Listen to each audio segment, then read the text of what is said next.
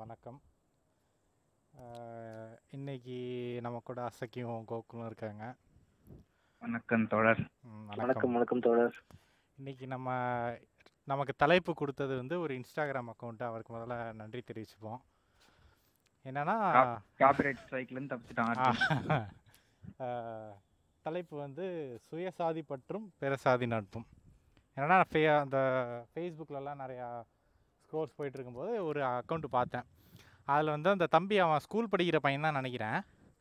அவன் போட்டிருக்கான் அந்த மாதிரி சுயசாதி பற்றும் பிறசாதி நட்பும் அப்படின்னு போட்டிருக்கான். சரி அதை தலைப்பாக வச்சு அதை பற்றியே பேசிடலாம் அப்படின்ட்டு தான் வந்திருக்கோம். ஆ, சொல்லுங்க அசக்கி அஹ் சுயசாதி நட்பு பிரசாதி ஆ சுயசாதி பற்றும் பிரசாதி நட்பும். யூஸ்வலா அந்த பெரும்பான்மை சமூகத்துல வந்து எல்லாருக்கும் இந்த ஜாதி பற்று தேசப்பற்று நாட்டுப்பற்று. அதெல்லாம் இருக்கிற மாதிரி இவங்க ஜாதி பற்றையும் ரொம்ப பெருமையா பேட்ச் குத்திட்டு சுத்திட்டு இருக்காங்க. அது கூடவே இன்னும் ஒரு சில கேங் என்ன சுத்துது அத ஜாதி பற்றுன்னு சொல்றது இவங்க எல்லாரும் இந்த சோஷியல் மீடியாலயோ இல்ல ஜெனரல் பப்ளிக் வந்து இதெல்லாம் ஏன்டா சுத்தி தூக்கி சுத்துறீங்க இதெல்லாம் தேவையில்லை இல்லடா. ஜாதி வச்சுட்டு என்னடா பண்ண போற அப்படின்னு கேட்கும்போது அவனுக்கு அது டிஃபென்சிவா ஆப்ஷனை எப்படி கொண்டு போறேன்னா நான் என் ஜாதியை பற்றா வச்சுக்கிறேன் மத்த ஜாதியை நான் ஃப்ரெண்ட்ஸ் ஃப்ரெண்ட்ஸ் பற்றுன்றதே டிஃபென்ஸ் தான் ஏன்னா அந்த ஜாதி. வெறிய தான் இவன் வந்து ஜாதி பற்றுன்னு பற்று. போட்டிருக்கான் அதான் தேசப்பற்று மாதிரி தேச வெறின்னு அவனு சொல்றது இல்ல தேசப்பற்றுன்னு போடும்போது நானும் ஜாதிய பற்றுன்னு போட்டுக்கிறேன். அப்படின்னு போட்டுட்டு நெக்ஸ்ட் நான் என் ஜாதி பற்று பண்ணிக்கிற மாதிரி மத்த ஜாதியும் நான் வந்து அரவணைச்சு தான் கொண்டு போறேன். அப்படின்னு கொண்டு போறது தான் இவனுங்க சுய ஜாதி பற்று பிற ஜாதி நட்பு அப்படின்னு போட்டாங்க. இத பத்தி இந்த டாபிக் நம்ம பேசலாம்னு சொல்லும் போது எனக்கு ஒரு படம் ஃபர்ஸ்ட் ஞாபகம் வந்துச்சு. நிறைய பேர் பார்த்திருப்பீங்க. இல்லைன்னா ஒரு சீனாவது பார்த்திருப்பீங்க. ம். சேனாதிபதின்னு சொல்லிட்டு சத்யராஜ் படம் ஒன்று இருக்கும். சேனா அதாவது சத்யராஜும் விஜயகுமாரும் நடிச்சிருப்பாங்க. விஜயகுமார் ஒரு ஏங்க cast இது? இவனுக்கு எல்லாம் வந்து நாட்டாம மாதிரி பார்த்து நடிக்கிற ஆளுங்க தானே. இவனுக்கு ரெண்டு பேரும் சேர்ந்து ஒரு படம் நடிச்சிருப்பாங்க. அதுல வந்து சத்யராஜ் ஒரு காஸ்ட் விஜயகுமார் ஒரு காஸ்ட் நீங்க அந்த பட எ- படத்தை பார்க்கலனாலும் இந்த சீனை கண்டிப்பா பார்க்கறதுக்கு வாய்ப்பு இருக்கு. ஓகே. இந்த அந்த ஜாதிய படிநிலை பத்தி எல்லாம் சத்யராஜ் பேசிட்டு இருப்பாப்புல. அப்போ விஜயகுமார் கூட இருப்பாங்க. அதுல வந்து ரெண்டு பேரும் வெவ்வேறு ஜாதி. ஆனா ரெண்டு பேரும் தோஸ்தா சுத்திட்டு இருப்பாங்க. ஓப்பனா பேசிட்டு நான் என் ஜாதியில தான் பொண்ணை கட்டிப்பேன் நீ உங்க ஜாதியில பொண்ணை கட்டிப்பேன்னு இருக்கும். ஆனா ரெண்டு பேரும் ஃப்ரெண்ட்ஷிப்பா சுத்திட்டு இருப்பானுங்க. அந்த காலத்திலேயே இன்ஸ்டாகிராம் வரதுக்கு முன்னாடி நாங்கெல்லாம் பிறசாதி நட்போட தான் இருந்திருக்கோம் இல்ல இன்னொன்னு இப்போ அந்த அந்த ப்ரொஃபைல் ஆக்சுவலாக வந்து பயோவே வந்து அவன் பதினாறு பக்கத்துக்கு எழுதி வச்சிருந்தான். அதுல வந்து இப்போ இப்படி சொல்றானே தவிர சட்டிலாக வந்து அவன் ஜாதியை எக்ஸ்போஸே பண்ணிட்டான்னு வச்சுக்கோ. இந்த மாதிரி நீ ஃபேஸ்புக்கில் வந்து ஃபேஸ்புக்கில் இன்ஸ்டாலையும் நிறையா ப்ரொஃபைல் வந்து கிறுக்கங்களோட ப்ரொஃபைல் வந்து கடந்து வந்திருப்போம். அதெல்லாம். அதில் வந்து சில எப்படி சொல்கிறதுனா அவன் ஜாதி பேர் போட தேவையில்ல. ஆனால் ஒரு. வாசகம் போடுவான். அதை வச்சு அவன் எந்த ஜாதின்னு தெரியும். அந்த மாதிரி வச்சிருக்கா. ஏன்னா நான் பார்த்தது ஒன்னே ஒன்று போடுவானுங்க.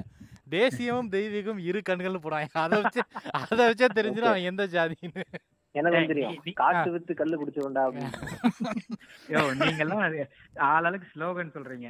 எங்க ஆளுங்கெல்லாம் வந்து வெறும் ஃபயர் மட்டும் தான் போடுவானுங்க அதுலயே தெரிஞ்சிரும். இன்னொன்று காமராஜனின் பேரன். அனிமல்ஸ் அனிமல்ஸ் இருக்குமே. சிங்கம் புலி. அது அது வந்து காமனான பெட் அனிமல் அவங்களுக்கு சாராய பானை. எல்லாம் போட்டா கரெக்ட்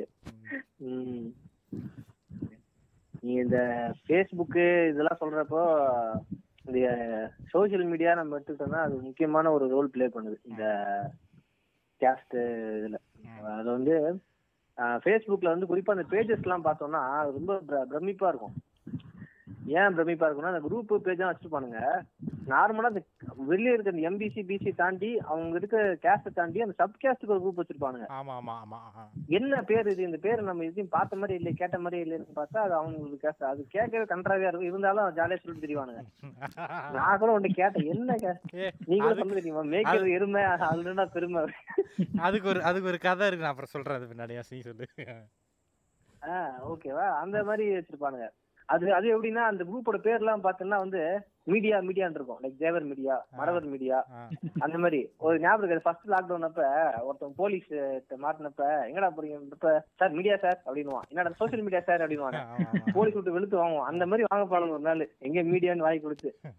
அந்த மாதிரி ஒரு ப்ராப்பரா எப்படி சொல்றது ஒரு இன்ஸ்டிடியூஷன் எப்படி டக்கு டங்கு ரோல் ஆகுது. ஒரு கட்டமைப்புக்குள்ள வந்து ப்ராப்பரா ஒரு எப்படி சொல்ற வளர்த்துட்டு வராங்கன்னு சொல்லுவோம். ஏன்னா இப்போ வந்து முன்னாடி சொல்லுவாங்க இந்த காலத்துல ஜாதி எல்லாம் பாக்குறது கிடையாது. கொஞ்சம் நிறைய பகுத்தறிவு வந்துட்டாங்கன்னுவாங்க. அது தப்புன்னு சொல்லுவேன் ஏன் சொல்லுவேன்னா பாப்புலேஷன் எப்படி ப்ரொபோஷனட்டா வளர்ந்துட்டே இருக்கோ அதுக்கு ஏத்த மாதிரி அப்ப இருந்து ரேஷனலிஸ்டுக்கு ஒரு ப்ரொபோஷனலா புதுசா ஒரு ஜெனரேஷன்ல வர பகுத்தறிவாதிகளும் அப்ப இருந்து ஜாதியவாதிகளுக்கு அதே ப்ரொபோஷனட்டா ஜாதியவாதி அதிகமாயிட்டு தான் இருக்காங்க.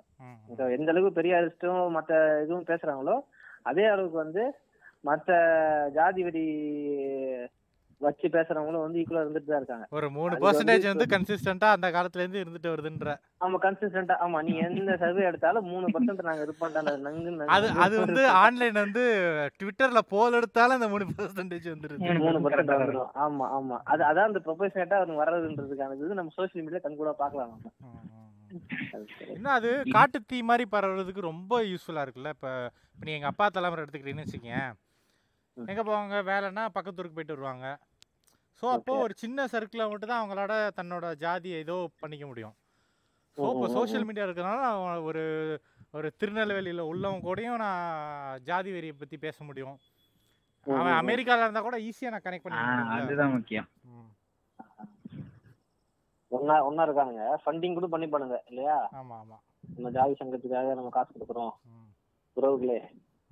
உங்களால முடிஞ்ச பணத்தை போடுங்க. இப்போ இந்த ம், இதே இதுல வந்து இந்த ஃபேஸ்புக் குரூப்ல எல்லாம் வந்து வீடியோ போடுறத பார்த்தா கொஞ்சம் லைட்டா கொஞ்சம் நல்லதா இருக்கும் இந்த. பாகுபலி கேஜிஎஃப்.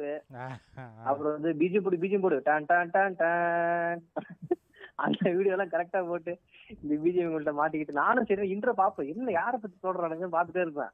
பார்த்தா அந்த ஊர்ல இருக்க அந்த ஜாதியில இருக்க எம்எல்ஏவா இருப்பான் அவன். அந்த ஜாதி சங்க தலைவரை போய் இவனுக்கு ஏன்னா இந்த பாட்டுலாம் போட்டீங்க? அது நம்ம ஃபீட்ல வந்து ஏய் ஆமாண்டா. இப்போ சொன்னா ஞாபகம் ஒரு ஒருத்த கன்றாவியா இருந்தான்டா அவன். அவன் மூஞ்ச பார்க்கவே எரிச்சலா இருந்துச்சு. இது வந்து ரேசிசம் தோழர். இல்ல இல்ல இல்ல. மீன்ஸ் அவன் அவன் பண்ற ஆக்டிவிட்டி சொல்றேன். ஓகேவா. இப்போ நீ இப்போ இப்போ டிக்டாக்லாம் கொஞ்சம் கிரிஞ்சு பண்ணிட்டு இருப்பாங்கல்ல. அந்த மாதிரி இவன் என்னமோ ஒரு. பெரிய தலைவர் மாதிரியும் இவன் ஊருக்கு மக்களுக்கு இது பண்ண மாதிரியும் வேட்டியை மடிச்சு கட்டி நடந்து வருதுலாம் பார்க்க கே க- கேவலமா இருக்குது. அது மாதிரி பா இப்போ நம்ம இந்த டைட்டில் இது சொன்னோம்ல இந்த மாதிரி தெய்வீகம் தேசியம் தெய்வீகம். அந்த மாதிரி இவங்க பாட்டே வச்சுக்கிறானுங்களா? ஒரு பாட்டை போட்டா போதும். அந்த நான் அந்த ஜாதி. அட்ரஸ் பண்ணிக்கிறதுக்கு. ஆமா இப்ப கூட இந்த எலெக்ஷன் அப்ப ஹரி நாடார் வந்து ஒரு ப்ரீ வெட்டிங் ஷூட் மாதிரி போட்டிருந்தாரு பாத்தீங்களா? ஐலாண்டுக்குள்ள போயிட்டு அவரு இன்னொருத்தவரும் நடந்து வருவாங்க. ஏங்க பாக்கலையா? பாருங்க செம்ம பொண்ணா இருக்கும். ஒரு பீச் கடற்கரை நடந்து வருவாங்க ரெண்டு பேரும். அந்த ஒண்ணாவது பார்க்க மாட்டேன்னு சொல்லிட்டு தான் அசைக்கு வந்து ஃபேஸ்புக் விட்டே போயிட்டான். நான் பாத்துட்டேங்க அதெல்லாம் தெரியாம. இல்ல வேற அக்கௌண்ட்லாம் லாக் பண்ணி நீ கொஞ்சம் நிம்மதியா இருக்கேன்னு வச்சுக்கவேன். அப்பப்போ இல்லைன்னா நம்ம நாங்க மிஸ் பண்றோம் சிக்கி உன்ன நீ திரும்ப வரணும். பழைய பன்னீர் இல்லாம வரணும். சரி இப்ப இது ஃபேஸ்புக்ல பத்தி ஆ, சொல்லுங்க சொல்லுங்க. இல்ல இல்ல இல்ல. சொல்லு சொல்லு நீ மேல சொல்லு ஆ இப்ப இந்த ஃபேஸ்புக்ல பேசணும் டிக்டாக் பத்தி என்ன நினைக்கிறீங்க? டிக்டாக் வந்து அது வந்து ஒரு சொல்றதுக்கு ஒன்றும் இல்லை. பட் சில பேர் அதால ஒன்று உண்மையிலே ஒரு நல்லதெல்லாம் பண்ணியிருக்காங்க பட் அதை தாண்டி ninety nine point nine nine percentage அது வந்து ஒரு தேவையில்லாத ஒரு ஆணி மாதிரி தான் அது. ஓகே டிக்டாக்ல ஜாதி வளர்க்கறத பத்தி தான் பேசுறீங்க கரெக்டா ம் ஆமாம் ம். ஜாதி சண்டை. ஆ ஓகே ஓகே ஓகே. அதுல நான் இப்ப ரீசெண்டா ஒரு வீடியோ பார்த்தேன். ஒரு சின்ன குழந்தை ஒண்ணு. ஆராதனா குழந்தைய பிடிச்சி வச்சுக்கிட்டு. நாச்சி யாராவது என்னமோ தெரியல. ஆனா அவங்க அம்மா கேட்பாங்க. உங்க பேர் என்ன? உங்க ஊர் என்ன? எல்லாம் கேட்டாருவாங்க டக்குன்னு நீ எந்த குலத்தை சார்ந்தவங்க?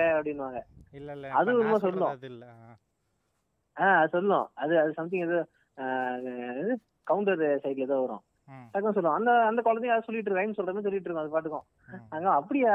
சொல்லுங்க. அடிச்சங்க அடிச்சங்கன்னு கேட்டு இருப்பாங்க அதுவும் சொல்லிட்டு இருக்கோம். அது என்னன்னா இப்போ இவங்க சொல்லுவாங்கல்ல லைக் சோசியல் மீடியா என்னது சர்டிபிகேட்ல தான் ஜாதி இருக்குது வெளியெல்லாம் இல்ல. அப்படின்றதுக்கான ஒரு இது எக்ஸாம்பிள் இதுதான் இப்ப இதே இதே வயசுல இருக்க குழந்தை வந்து ஒரு ரூரல் சைடுல இந்த இவன் இருக்கான்ல என்னென்ன இன்னொருத்தர் ஒரு நாடர் பையன் ஒருத்தர் மாத்தாங்க ஞாபகம் இருக்கா? நாக்கெல்லாம் வந்து கடிச்சிட்டு பேசுவான். ஆமா முத்து முத்து. அது கூட ஆ, ஆ முத்து முத்து நாடார்னு சொல்லிட்டு பேசிட்டு இருப்பாங்க. அந்த பையன் தான் ரொம்ப ட்ரால் பண்ணாங்க. ஏன்னா அவன் வந்து சுச்சுவேஷன்ல அவன் வளர்றதுக்கு அவன் அதான் அதான் பார்த்து வளர்றான். அந்த ஒரு மென்டாலிட்டில இருக்கான் அவன். ஆனா இந்த குழந்தைங்க அப்ப அவனுக்கு அவனுக்கு பேசுறப்ப மட்டும் என்ன சொல்றாங்கன்னா அது வேற மாதிரி ட்ரால் ஆயிடும். பட் இந்த குழந்தை வந்து கியூட்டா ரசிப்பாங்க அப்படியே. இந்த குழந்தைங்க வந்து அது சின்ன வயசுல எங்க அம்மா சொல்லி சொல்லி அது ஒரு விதமான ஒரு கிரிஞ்சா இருந்துச்சு அது. சிம்பிளா இப்ப நீ சொல்ற மாதிரி முத்து நாடாரோட வீடியோவை எடுத்து அவங்க பெருசா ஃபேமிலி சர்க்கிள்க்கு எல்லாம் சரௌண்ட் வாட்ஸ்அப் குரூப் எல்லாம் எடுத்து போடுறதுக்கு தயங்குவாங்க. கொஞ்சமா தயங்குவாங்க. ஆனா இந்த குழந்தைங்க. பேசுற வீடியோ எல்லாம் அசால்ட்டா வாட்ஸ்அப் குரூப்ல ஷேர் பண்ணலாம். நீ அது வந்து. எல்லாருக்கும் வந்து ஃபேமிலிக்கு எல்லாம் ஈஸியா ரீச் அவுட் ஆகும் எல்லாம் பண்ணலாம். இப்ப இதுல இப்படி பேசப்போ எனக்கு ஒரு முக்கியமான விஷயம் என்ன ஒரு முக்கியமான விஷயம் இல்ல ஒரு எனக்கு ஒரு தாட் தோணுது. அது கரெக்டா இல்லையான்னு சொல்லுங்க. இப்போ முத்து நாடாரும் காசு தான் பேசுறாப்புல. ஹரிநாடாரும் அதே தான் பண்றாப்புல. ஆனா. முத்து நாடார ட்ரோல் பண்ற அளவுக்கு ஹரிநாடாருக்கு ட்ரோல் வர்றது இல்ல இல்ல இல்ல. ட்ரோல் இருந்துட்டு இருக்கு என்ன வித்தியாசம்னு வச்சுக்கேன் அந்த பையன் வந்து ரொம்ப சின்ன பையன். அந்த முத்து அப்படின்ற பையன். அவனை ட்ரோல் பண்ணி ரொம்ப ஸ்டார்ட் பண்ணோன்னே என்னாச்சுன்னா அப்பயே வந்து அவங்க யூடியூப்ல கமெண்ட் அடிச்சு அடிக்க ஆரம்பிச்சிட்டாங்க இங்க நிறைய பிரச்சனை இருக்கு. நான் ஸ்கூல் தான் படிக்கிறேன். இந்த மாதிரி பிரச்சனை இருக்கு. நான் இனிமேல் பண்ண மாட்டேன்னு சொல்லிட்டு ஒதுங்கிட்டான். ஓகேவா? ஸோ அதோட முடிச்சிருச்சு அவனுக்கு வந்து ஹரி கபோதிக்கு வந்து ட்ரோல் வீடியோ அவ்வளோலாம் இருக்கு. அவன் திருந்த மாட்டான். அவனோட இது இதெல்லாம் வந்து கவலைப்படுற ஆள் அவன் கிடையாதுல்ல ஏன்னா அவனோட நோக்கம் வந்து தன்னோட ஜாதியை வந்து ஒரு சக்தியாக மாற்றி அதை பொலிட்டிக் பாலிட்டிக்ஸில் வரணுன்றது தான் ஓகே ஸோ இவன் வந்து அதுக்கு ரியாக்ட் பண்ணுறது கிடையாது. அது இப்போ நான் நீங்க சொல்றது இன்னொரு கேள்வி கேக்குறேன். இப்போ வந்து இந்த மாதிரி பசங்க டிக்டாக் பண்ணி ட்ரெண்ட் ஆகுறப்போ. அவன் திருந்தனா திருந்தியோ. பட் அவனை திட்டுறப்போ வந்து ஒரு குரூப் ஆஃப் ஓ பீப்புள் என்ன பண்ணுவாங்க? வந்து கேட்பாங்க நம்மள்ட்ட. நீங்க இந்த மாதிரி அவங்களுக்கு கலாய்க்கிறது தப்பு. அவங்கள்ட்ட பேசுங்க. அதுவும் உன்ன மாதிரி உயிரினம் தான். அது பேர் பேச்சு கொடுங்க அப்படின்னுவாங்கல்ல. அந்த மாதிரி ஒரு இது எப்படி பாக்குறீங்க? இப்ப அந்த மாதிரி பண்றவங்கள கலாய்க்கிறது கரெக்டா இல்லைன்னா வந்து இல்லை அது எப்படின்னா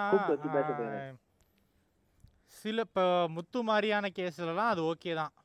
அது வந்து கூப்பிட்டு பேசினா வந்து அவன் புரிஞ்சுக்கலைனாலும் வெளியில வந்து இப்படி பேச மாட்டான்னு நம்புறேன் நான் திருப்பி. அதாவது அவன் உள்ளுக்குள்ளே வேணா அந்த உணர்வு. இருக்கலாம்.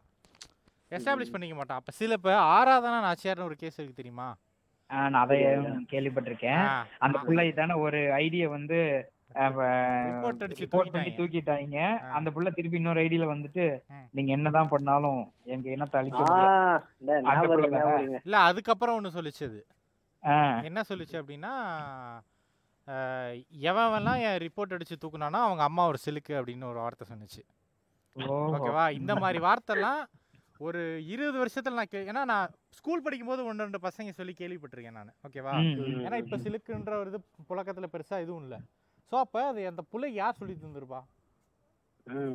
அவங்க வீட்டில் இருக்கவங்க சொல்லி கொடுத்து கொடுத்துருக்கானுங்க. கண்டிப்பா. ஸோ அவங்கள அவங்களுக்கு சொல்லி புரிய புரிய ஏன்னா வளர்ந்தவங்க அவங்களுக்குலாம் சொல்லி என்னத்தை புரிய வைக்கிறது அவங்களுக்கு இந்த குழந்தைங்க தான் இன்னும். ஸ்பாயில் பண்ணிட்டு இருக்கானுங்க அவனுங்க. ஆமா. இந்த விஷயம் நீங்க சொன்னதுல இப்ப இது கரெக்ட் என்னன்னா ரெண்டு கேஸ் இருக்கு. ஒண்ணு வந்து குழந்தையில இருந்து இருந்து பெருசாகி திருந்துறது ஒண்ணு இருக்கு. ஒண்ணு குழந்தையில இருந்து பேசிவா இருந்துட்டு ஒரு கட்டத்துல ஆக்டிவ் ஆனது இருக்கு. ஓகேவா அது எப்படி பாத்திருக்கேன்னா இந்த இது ஏரியால அந்த காடு வெட்டி குரு ஒண்ணு வச்சிருந்தான். அவன் இறந்தப்போ என்ன ஆயிடுச்சு? ஸ்கூல் ஃப்ரெண்ட் அது வரைக்கும் க்ளோஸா இருந்த பசங்கலாம் நான் உங்களுக்கு ஷேர் பண்ணிட்டு பண்ணிக்கிறேன் இதெல்லாம் திடீர்னு ஸ்டேட்டஸ் போட ஆரம்பிச்சிட்டானுங்க. டேய் யாரா நீங்களா எங்கடா இருந்தீங்க இத்தனை நாளு? அவனையே பார்த்து நீங்களா எங்கடா அக்னி போனீங்க? அணைந்ததுன்னு எடுத்து விட்டாங்களா ஆ, அக்னி அணை ஆ, அக்னி அணைந்தது. வீரம் மறைந்தது. வீரம் மறைந்தது. உருங்க சென்று விட்டான் என் தலைவன். அப்படின்ற மாதிரி. அது மாதிரி என்னோட ஃப்ரெண்ட் சர்க்கிளுமே ரெண்டு மூணு கேஸ் இருந்துச்சு. அவன் வந்து நீங்க பேசிவ்னு சொல்றோம்ல உச்சபட்ச பேசிவ் நம்ம காலேஜ் கேங்கு தான். அவனை வந்து நான் பார்த்த வரைக்கும் அவன் ரொம்ப அமைதியான பையன்ங்கிற மாதிரி நினைச்சிட்டு இருந்தேன். சரியா? அவன் வந்து கான்டாக்ட்ல கண்டினியூஸா இருந்தான். அவன் வாழ்நாள்ல ஒரு ஸ்டேட்டஸ் போட்டு பார்த்தது இல்லை நான் ரெண்டாவது என்னோட ஸ்டேட்டஸ்க்கும் அவன் ரிப்ளை பண்ணது இல்ல ஆனா அது. ரெண்டுமே ஒரே நாள்ல நடந்தது. அது ரெண்டுமே காரணம் ஐயா காடிவெட்டி ஐயாரு தான். அவன் ஸ்டேட்டஸ் போட்டான். நானும் அதே நாள்ல இன்னொரு ஸ்டேட்டஸ் போட்டேன். அதுக்கு ரிப்ளை பண்றான். உனக்கு தெரியுமா? அவரை பத்தி உனக்கு என்ன தெரியும்? அப்படின்னு அந்த பக்கம் கேள்வி வருது. அதுக்கு உனக்கு என்ன தெரியும்? கேட்க வேண்டியதானே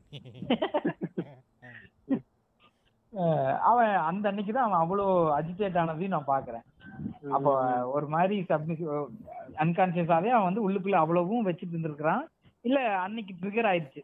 ரெண்டுல ஏதோ ஒண்ணு நடந்திருக்கு. காடு வெட்டி ஐயா சாதாரண நினைச்சிருக்கீங்க அப்ப. அவர் வந்து மக்களுக்குள்ள ஒரு பெரிய ஒரு தீ பழம்ப வச்சிருக்காருன்றது நீங்க அப்பதான் உணர்ந்துருக்கீங்க. ஆமா. கரெக்டா இல்ல இது வந்து நீ சொல்றது மேபி உள்ளுக்குள்ள வச்சுட்டு இருக்குது சொல்றல. ஏதாவது கேஸு ஞான் அந்த மாதிரி இருப்பானுங்க ஒரு பேக்கா இருப்பானுங்க. அவ்வளோ ஸ்மார்ட்டாலாம் இருக்க மாட்டானுங்க. லூஸ் மாதிரி இருப்பானுங்க சும்மா தெரிஞ்சுக்கிட்டு இருப்பானுங்க. அப்படி அந்த மாங்கொட்டையை முழுங்கினா வயிற்றுக்குள்ள மரஞ்சட்டி வளர்க்குன்ற அளவுக்கு அறிவு இருந்திருக்கும். திடீர்னு கட் பண்ணி நம்ம காலேஜ்லாம் முடிச்சு திருப்பி ஊர் சைடு போய் பார்த்தா வேட்டியை மடிச்சு கட்டி மிஸ் டே நாங்களாம் ஆண்ட பரம்பரான்னு சொல்லிக்கிட்டு. அந்த மாதிரி கேஸ் ஏதாச்சும் இருக்குதா?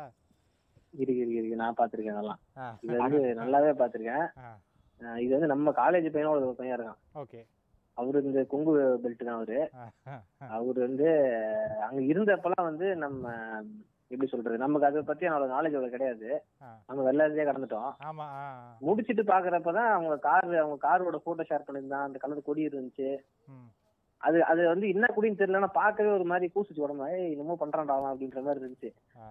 அந்த மாதிரி ஆட்கள் எல்லாம் பாத்திருக்கேன். ஏன் ஸ்கூல் படிக்கும்போது ஒருத்தர் இருந்தான்.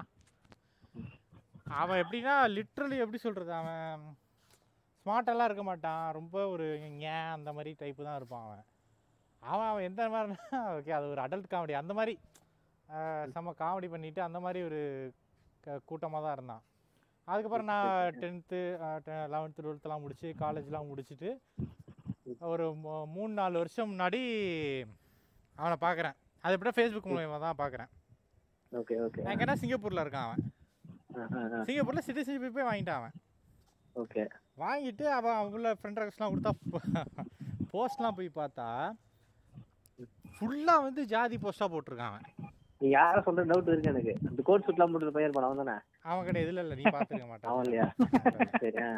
அவன் நீ பார்த்துருக்க மாட்டேன் ஏன்னா நான் அவன் நான் ரொம்பலாம் அதுக்கு கொஞ்ச நாள் தான் அது ட்ராவல் ஆச்சு. அப்புறம் கட் பண்ணி அவனை அன்ஃப்ரெண்ட் பண்ணிட்டு போயிட்டான். அவன் என்ன ஓகே. பண்ணுறான்னா அவன் வந்து எப்படி சொல்கிறது அது நீ சொன்ன பார்த்தியா அந்த கேஸ்ட்லி சப்காஸ்ட்டுக்குலாம் ஒரு குரூப் இருக்குன்ட்டு. அது மாதிரி இவன் வந்து கேஸ்ட்லி சப்காஸ்ட் ஒருத்தன். அவன் ஜாதி பேர் என்னன்னா இந்த கார்காத்த வெள்ளாளர். இவன் என்னென்ன சொன்னா இதுக்கு வரலாறுலாம் அவன் பேசுறான். நானும் சொன்னேன். அவனதான் அவனதான் நீ சொல்றியா? அவனை தான் சொன்னேன். சரி சரி பிளாக் கலர் கோட் போட்டு போட்டோ போட்டிருப்பான். ஓகே. ஞாபகம் இல்ல எனக்கு ப்ரொஃபைல் போட்டோ தான் ஞாபகம் இல்ல. நீ நீ வந்து நான் வேற ஆளை சொல்றியன்னு நினைச்சுக்கிட்டேன். இல்ல இல்ல இவன் தான் இவன் தான். அந்த. கார் காத்தன் வந்தோடனே ஆ. பிடிச்சிட்டேன். Okay okay. அசைக்கு எனக்கு தெரியல கார்னா உனக்கு என்னன்னு தெரியும்ல? காருன்னா மேகம் ஆ, கருமை மேகம், ஆ, அதான். கா- அதாவது என்னன்னா இவங்க வம்சம் வந்து மலையை கட்டி ஆண்டுறவங்களாம் அதான் பிடிச்சி அது- அதுக்கு அடுத்த பிட்டுல கண்ணன் வம்சம் அப்படின்னு சொல்லிருப்பாங்களே கண்ணன் குலமா? இல்ல இல்ல அதெல்லாம் சொல்லல. இவன் ஏதோ ஒரு அரசர் வந்து மேகத்தெல்லாம் கட்டி எழுதிட்டு வந்து மழை கொடுத்தாராம் அந்த வம்சம் நாங்க. அப்படின்னு சொல்லிட்டு இருந்தான். அப்புறம் நிறைய இது. ஆனா என்ன இவங்க கிட்ட ஃபர்ஸ்ட் டீசெண்டா பேச ஸ்டார்ட் பண்ண இப்பெல்லாம் சொல்றது தப்புடா அப்படி இப்படின்ட்டு. அப்புறம் அவன் திருப்பி புரிஞ்சுக்கலன்னா விட்டு வழக்கம் போல அடிக்க ஆரம்பிச்சாச்சு. எங்க. வந்தாலும் கடைசியில என்ன தெரியுமா கேக்குறானுங்க? அப்ப இவ்வளோ பேசுறல்ல நீ வந்து ஒரு ஒடுக்கப்பட்ட சமூகத்துல ஒரு கல்யாணம் பண்ணிப்பாரு. இங்கதான் அவன் வந்து நிக்கிறானுங்க. உன்னால முடியுமா? உனக்கு ஒரு உன் உனக்கு ஒரு பொண்ணு பையன் பிறந்தா கட்டிப்பியா உனக்கு ஒரு பொண்ணு பிறந்தா கட்டிப்பியான்னு தான் கேட்குறாங்களே தவிர. அவனுங்களுக்கு வந்து அதை தாண்டி அதை வரவே அது அங்கே மட்டும்தான் அவங்களுக்கு ஒரு ப்ரெஸ்டீஜ் இருக்குன்னு நினைக்கிறானுங்க அவனுங்க. Okay okay okay okay. இல்ல இல்ல கரெக்ட் அவன் அவன் கேட்கற கேள்வி வந்து அவன் பாயிண்ட் ஆஃப் வியூ கரெக்ட் ஏன்னா வந்து எப்பயும் என்ன பண்ணுவானுங்கன்னா ஒரு இருக்க வரைக்கும் அந்த இது எதுவும் பண்ண மாட்டாங்க. ஒரு வெட்டிங் போறப்ப கல்யாணம் பேசுறப்போ தான் கரெக்டா வந்து என்ன கேஸ்ட் என்னெல்லாம் பார்ப்பானுங்க கரெக்டா அது வந்து பையன் வந்து அதாவது பிளட்லயே ஊறி இருக்கு அவனுக்கு. அதனால அப்படி கேட்கறான் அவன். நீங்க இந்த இது இப்ப சொல்லல இப்போ என்ன கேஸ்ட்னு கேட்க தெரிஞ்சுப்பானுங்கல்ல? அந்த மாதிரி என்ன ஃபேஸ் பண்றீங்க ஏன் என்ன கேஸ்ட் அந்த வடிவேல் ஒரு ஜோக் சொல்லுவான். ஏப்பா இந்த கழுதைங்க மாதிரி நம்ம ஜாட மாடையா பேசி நம்ம எல்லாம் ஃப்ரெண்ட்ஸு நம்மளாம் ஓப்பன். ஆமா நீ அவளை வச்சிருக்கியா அப்படின்னு கேட்பான். அந்த மாதிரி தான் நம்மகிட்ட ஜாட மாடையெல்லாம் கேட்க மாட்டாங்க. தம்பி நீங்க என்ன ஆளுங்க? அப்படின்னு கேட்டுருவானுங்க. அப்படி அப்படியே கேட்டுருவானுங்களா? அது மாதிரி ஒரு வாட்டி இதை நான் எப்ப பார்த்தேன்னா ஓகே. சொல்லு சொல்லவா? என்னன்னா இது நான் கோயம்புத்தூர்ல ஒரு வாட்டி ஒரு இடத்துல மலைக்கு ஒதுங்கினேன். அயன் அயன் பண்ற கடையில. அவங்க அப்படியே எந்த ஊரு கடலூர் எல்லாம் பேசிட்டு இருந்தேன் டப்புன்னு நின்று ஆளுங்கன்ட்டாங்க. அந்த அப்ப அந்த டைம்ல இருந்து ஆளுங்கன்ற பழக்கம் வந்து எனக்கு அந்த கேட்டது கிடையாது. ஆமா. அதோட அந்த இடத்த விட்டு எஸ்கேப் ஆயிட்டேன். இது ஒண்ணு. இன்னொன்னு என்னாச்சுன்னா ஸ்கூல்ல வந்து ஒரு சின்ன ஃபைட் ஒண்ணு. எங்க ஃப்ரெண்டுக்கும் அது ஃபைட்டுன்றத விட சும்மா விளையாட்ட ஆரம்பிச்சு டக்குன்னு அப்படின்னா பிளேட்டை வச்சு தலைக்கு அடிச்சுட்டு அவன். நான் என்ன பண்ணேன் அவனை துரத்திட்டு போனா பிளட் வர ஆரம்பிச்சிருச்சு. நான் பயந்து போய் ஹாஸ்பிட்டல் ஹாஸ்டல் போயிட்டு வார்டன்லாம் சொல்லிட்டு அங்க இருந்து போய் எனக்கு அந்த ஸ்டிச்சஸ் எல்லாம் போட்டு கூப்பிட்டு வந்தாங்க.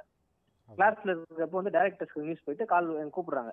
அப்ப அந்த டேரக்டர் கூப்பிடுறாங்க எப்படின்னா அவங்க எல்லாருமே வந்து சேம் டைப் ஆஃப் கம்யூனிட்டி ஓகேவா? சேம் கம்யூனிட்டி அதுல வந்து அந்த மாமா மச்சான் முறை வரும் போல. எங்க ஸ்கூல் அப்போ வந்து அந்த இதெல்லாம் தெரியாது.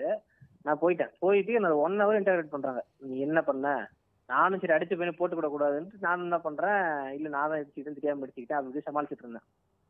அந்த வந்து பயாலஜி சார் ரொம்ப அறிவா பேசினாரு. அவரு ரொம்ப உத்து பார்த்துட்டு இருந்தாரு. இந்த பயாலஜி டைரக்டர் இருக்காரு அவர் என்ன பண்ணிட்டாரு நீ வந்து இந்த ரெஃப்ளெக்ஸ் ஆக்ஷன் எல்லாம் படிச்சிருக்கியா? நீ உன்னொருத்தன் தள்ளி விடுறாங்கன்னா நீ போய் தலையை ஃபர்ஸ்ட் முட்ட மாட்ட கையை வச்சு தடுப்ப. நானும் இப்போ ஐயோ ரைட் மாட்டிக்கிட்டோம் போல அப்படின்ட்டு அந்த பையன் யாருன்னு சொல்லிட்டான் அப்புறம். அவன் அந்த பையனை கூப்பிட்டு வந்தாங்க. கூப்பிட்டு வந்து பேசினாங்க. அப்புறம் என்ன எனக்கு என்ன சொல்லி மிரட்டினாங்கன்னா கன்ஃபார்மா உங்களுக்கு சஸ்பெண்ட் இருக்கு. வீட்டுலாம் சொல்ல போறவங்கள ரெண்டு பேர் இருக்குன்னு சொல்லி தான் கூப்பிட்டு வந்தாங்க. வந்து பேசிட்டு இருந்தாங்க அந்த பையன் வந்து அவன் ஈரோடு அந்த பையன். இந்த டேரக்டர்லாம் வந்து இந்த அரௌண்ட் திருப்பூர் ஈரோடு தான் ஆகும். ஓகேவா. டக்குன்னு அவன் பேசுற ஸ்லாங் வச்சுட்டு எந்த ஊர் நீங்க அப்படின்னானுங்க. நான் பார்த்தேன் ரைட்டு ஏதோ ஒண்ணு கூட்டிட்டானுங்க போல அப்படின்னு. அப்புறமேட்டு என்ன பண்ணா என்ன ஊர்னு என்ன என்ன அப்பதான் எனக்கு ஃபர்ஸ்ட் டைம் தெரியும் சாமி என்ன சாமி கும்பிடுறீங்கன்றத வச்சு கேஸ்ட் கண்டுபிடிப்போம் அப்பதான் தெரியும் எனக்கு. என்ன சாமி கும்பிடுவீங்க அதெல்லாம் கேட்டாங்க. கேட்டுட்டு இவன் சொன்னா எந்த ஊர் எல்லாம் கேட்டதுக்கு அப்புறம் ஓகே அப்பனா வந்து நீ எனக்கு மாமா மாதிரி வரணும். ஏன் அவன் வந்து நாங்க இப்போ ப்ளஸ் ஒன் படிக்கிறோம் இப்ப. ஓகேவா அந்த பையன் கிட்ட பேசிட்டு இருக்கானுங்க. நான் பேச பேச நின்று இருக்கேன் அமைதியா. ஓகேவா இது அப்ப என்ன ஆயிடுச்சுன்னா அவனுக்கு பேசி ஃப்ரெண்ட்ஸ் ஆயிட்டாங்க ஃப்ரெண்ட்ஸ் ஆயிட்டு வீட்டுக்கு அப்படி போங்கடா அப்படின்ட்டாங்க எங்களை. எனக்கு யோசிச்சு இதே இடத்துல வேற எவனா இருந்திருந்தா சீன் வேற மாதிரி இருக்கும் பேரண்ட்ஸ் கூப்பிட்டு காமெடி பண்ணிட்டு பானுங்க ம், ம். ஏதோ அந்த கேஸ்ட் வந்ததால இப்படி விட்டானுங்க அப்படின்றது கொஞ்சம் ரொம்ப சர்ப்ரைசிங்கா இருந்துச்சு பரவாயில்லையே இன்னமும் ஒன்று வச்சிருக்கானுங்களே உங்களுக்குள்ள. இந்த எப்படி சொல்றது சொல்லுவாங்க இந்த கேர்லைட்ஸ் வந்து பார்த்தாலே கண்டுபிடிச்சிருவாங்க அவங்கள. அவங்க இருக்காங்க இந்த சென்ஸ் பண்ணுவாங்கன்ற மாதிரி அந்த மாதிரி இருந்துச்சு அது. ஆடா நல்ல பவரா இருக்காது அப்படின்ற மாதிரி இருந்துச்சு இந்த மாதிரி உங்களுக்கு அனுபவம் ஸ்கூல் ஸ்கூல் படிச்சோன்னா டியூஷன் போயிட்டு இருப்பேன். டியூஷனுக்கு அப்போ நாங்கள் வந்து ஊருக்கு அவுட்ருன்னு வச்சுக்க நாங்கள் இருக்கிறது கிராமம். ஓகே. ஸோ பஸ்ஸில் தான் நான் போகணும். ஒரு ஃபைவ் டு சிக்ஸ் கிலோமீட்டர்ஸ் வந்து டெய்லி பஸ்ஸில் தான் ட்ராவல் பண்ணணும். ஸோ பஸ்ஸுக்கு வெயிட் பண்ணிட்டு இருக்கும்போது ஒருத்தன் வந்தான். வந்துட்டு அவன் கேடுறான் அந்த மாதிரி ஸ்ட்ரைட்டாக அதான் நமக்கு எல்லாமே வந்து ஜாடா மாடலாம் ஸ்ட்ரைட்டாக நீ என்ன ஜாதி நீ என்ன ஆளுங்க? அப்படின்னு எனக்கு தெ தெரிலங்க இல்லைங்க எனக்கு தெரியல அப்படின்ட்டேன் நான். சரிட்டு அவன் என்ன பண்ணுறான்னா தொட விட மாட்டான் ஃபஸ்ட்டு உங்கள் வீடு எங்கே இருக்குன்னு கேட்டான். எங்கள் பக்கத்தில் தாங்க இந்த சைடு தான் இருக்குது நான் எக்ஸாக்டாக சொல்ல பட் இந்த ஏரியாவில் இருக்குது அப்படின்னேன் அவன் என்ன தெரியுமா பண்ணா உட்காந்து அந்த ஏரியான்னா இந்த ஆளுங்க. வீடு இத்தனை இருக்கு இந்த ஆளுங்க வீடு இப்போ இத்தனை இருக்குன்னு யோசிச்சு யோசிச்சு சல்ல சல்லடை போட்டு தேடுறான்டா அண்ணன் அடங்கப்பா. ஆ, நல்லா பாத்தியா அவன் அதான் கேட்டானா இல்ல ஏதாவது மயக்க பிஸ்கெட் கொடுத்தான்னு கடத்து ஏச்சி பார்த்தானா? இல்ல இல்ல இல்ல அதெல்லாம் இல்ல. அவன் தெரிஞ்சு ஒவ்வொரு கேஸ்டா வச்சு கேட்டுட்டு இருக்கான். இந்த ஊர்ல இந்த கேஸ்ட். ஆளுங்க வீடு பதினஞ்சு இருக்கு அந்த ஆளுங்களா நீ அப்படின்னா. இல்லங்க அவனு ஃபர்ஸ்ட் கே எல்லாம் கேட்டதுக்கே இல்ல இல்லன்னு சொல்லிட்டே இருந்தேன். அப்புறம் அவனும் இது பேசல நான் பஸ் ஏறி போயிட்டேன். எனக்கு வந்து இப்படி நிறைய நடந்தது இல்ல ஒண்ணே ஒண்ணு வாழ்க்கையில் நடந்திருக்கு. அது வந்து இப்போ ஒரு ரெண்டு மூணு வருஷம் முன்னாடி ஆஃபீஸ்ல இருந்து ஒரு கேங்கா எல்லாரும் சும்மா ஒரு நாலு நாள் ட்ரிப்பு ஒவ்வொருத்தர் வீட்டுக்கும் போய் ஸ்டே பண்ணி ஃப்ரெண்ட்ஸ் வீட்டில் போய் ஸ்டே பண்ற மாதிரி பிளான் பண்ணி போயிருந்தோம். அதுல வந்து அப்படி ஒருத்தரோட வீட்டுக்கு போயிருந்தப்போ திண்டுக்கல் பக்கம் அவங்க வீடு. அப்படி போயிருந்தப்போ அந்த வீட்ல அவங்க பாட்டி இருக்கிறாங்க. அவங்க. பாட்டி தான் சாயந்தரம் உட்காந்து பேசிட்டு இருந்தோம் எல்லாரும். அப்படியே அவங்க ஃப்ரெண்ட்ஸ் கேங்லாம் வந்து அப்படி விளையாட போயிட்டாங்க. நான் இவங்க பாட்டி கூட கொஞ்சம் உட்காந்து அப்படி பேசிட்டு இருந்தோம். அவங்க மெதுவாக பேசிட்டு இருக்க பேசிட்டு கடைசியா ஒவ்வொன்றா வழக்கம் போல கேட்குற மாதிரி ஆஹ் எந்த பக்கம் எந்த ஊருங்க அப்படின்னாங்க. இந்த எங்க ஊருன்னு ஓ அப்படியா? அப்பா அம்மாலாம் என்ன பண்றாங்க? ஆஹா சரி. சாமி கும்பிட்றதுக்குலாம் எங்க போவீங்க? சுத்தி எல்லாம் கேட்டுட்டு கடைசியா வந்து வழக்கமான கேள்விக்கு கே பெருசா அவங்களால கண்டுபிடிக்க முடியல போல. அதனால நேரடியா கேட்டாங்க அப்புறம். ஓஹோ என்ன அழகு நீங்க? அப்படின்னாங்க. இந்த மாதிரி அப்படின்னு. ஓஹோ அப்ப உங்களுக்கு அந்த பக்கம் தானே ஊரு? இது இந்த பக்கம் இல்லையா? அப்படி இப்படின்ட்டு அதை ரொம்ப இன்னும் இன்டராக்ரேட் பண்ண ஆரம்பிக்கிறாங்க.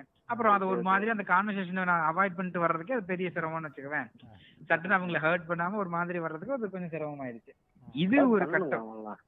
அது தெரியல அவங்க ரொம்ப வயசு அவங்களுக்கு ஒரு எழுபது அப்ப நமக்கு இன்னொன்னு இப்ப இப்பயுமே நமக்கு அந்த டக்குன்னு என்ன சொல்றதுன்னு தோணாது. அதுக்கு ஒரு பதில் கண்டுபிடிக்கணும் முதல்ல. இருபது தடவை ஒரு பதில் கண்டுபிடிக்கணும். மூக்குடைக்கிற மாதிரி சட்டுன்னு சொல்றதுன்னா இந்த மனுஷாளுக்குன்னு ஏதோ ஒரு படத்துல டைலாக் வருவேன் அது ரொம்ப மொக்கங்க அதெல்லாம். அவனுக்கு அதெல்லாம் வரும். வரும் அடுத்து அடுத்து அடுத்து சொல்லுங்க. அது அது எல்லாருக்கும் தெரிஞ்ச ஒரு காஜு பிடிச்ச ஆர்டிஸ்ட் ஒருத்தர் இருப்பார்ல. வைரமுத்து இங்க நமக்கு நம்ம மூணு பேருக்கு த டச்சில் இருக்கிற காஜு பிடிச்ச ஆர்டிஸ்டா ஆ, ஆமா ஆமா ஆ. அவர் வந்து இப்ப நீ சொன்னல அந்த மாதிரி ஒரு பாட்டு கேட்டாங்கன்ட்டு. முன்னாடியே என்கிட்ட சொன்னான். ஒரு வாட்டி பேசிட்டு இருக்கும்போது டே அவன் ஒரு ஏதோ ஒரு வீட்டுக்கு போயிருக்கான் போல. அங்க இருக்கிற ஒரு பாட்டி வந்து ரொம்ப பாசமா இருக்குதான் அவன் மேல. பாசமா ரொம்ப பாசமா பரிமாறுதான். அவ்வளோ அக்கறையா பாத்துக்குதான். ஆனா இது கேட்டுட்டு இந்த கொஸ்டின்லாம் கேக்குதான்.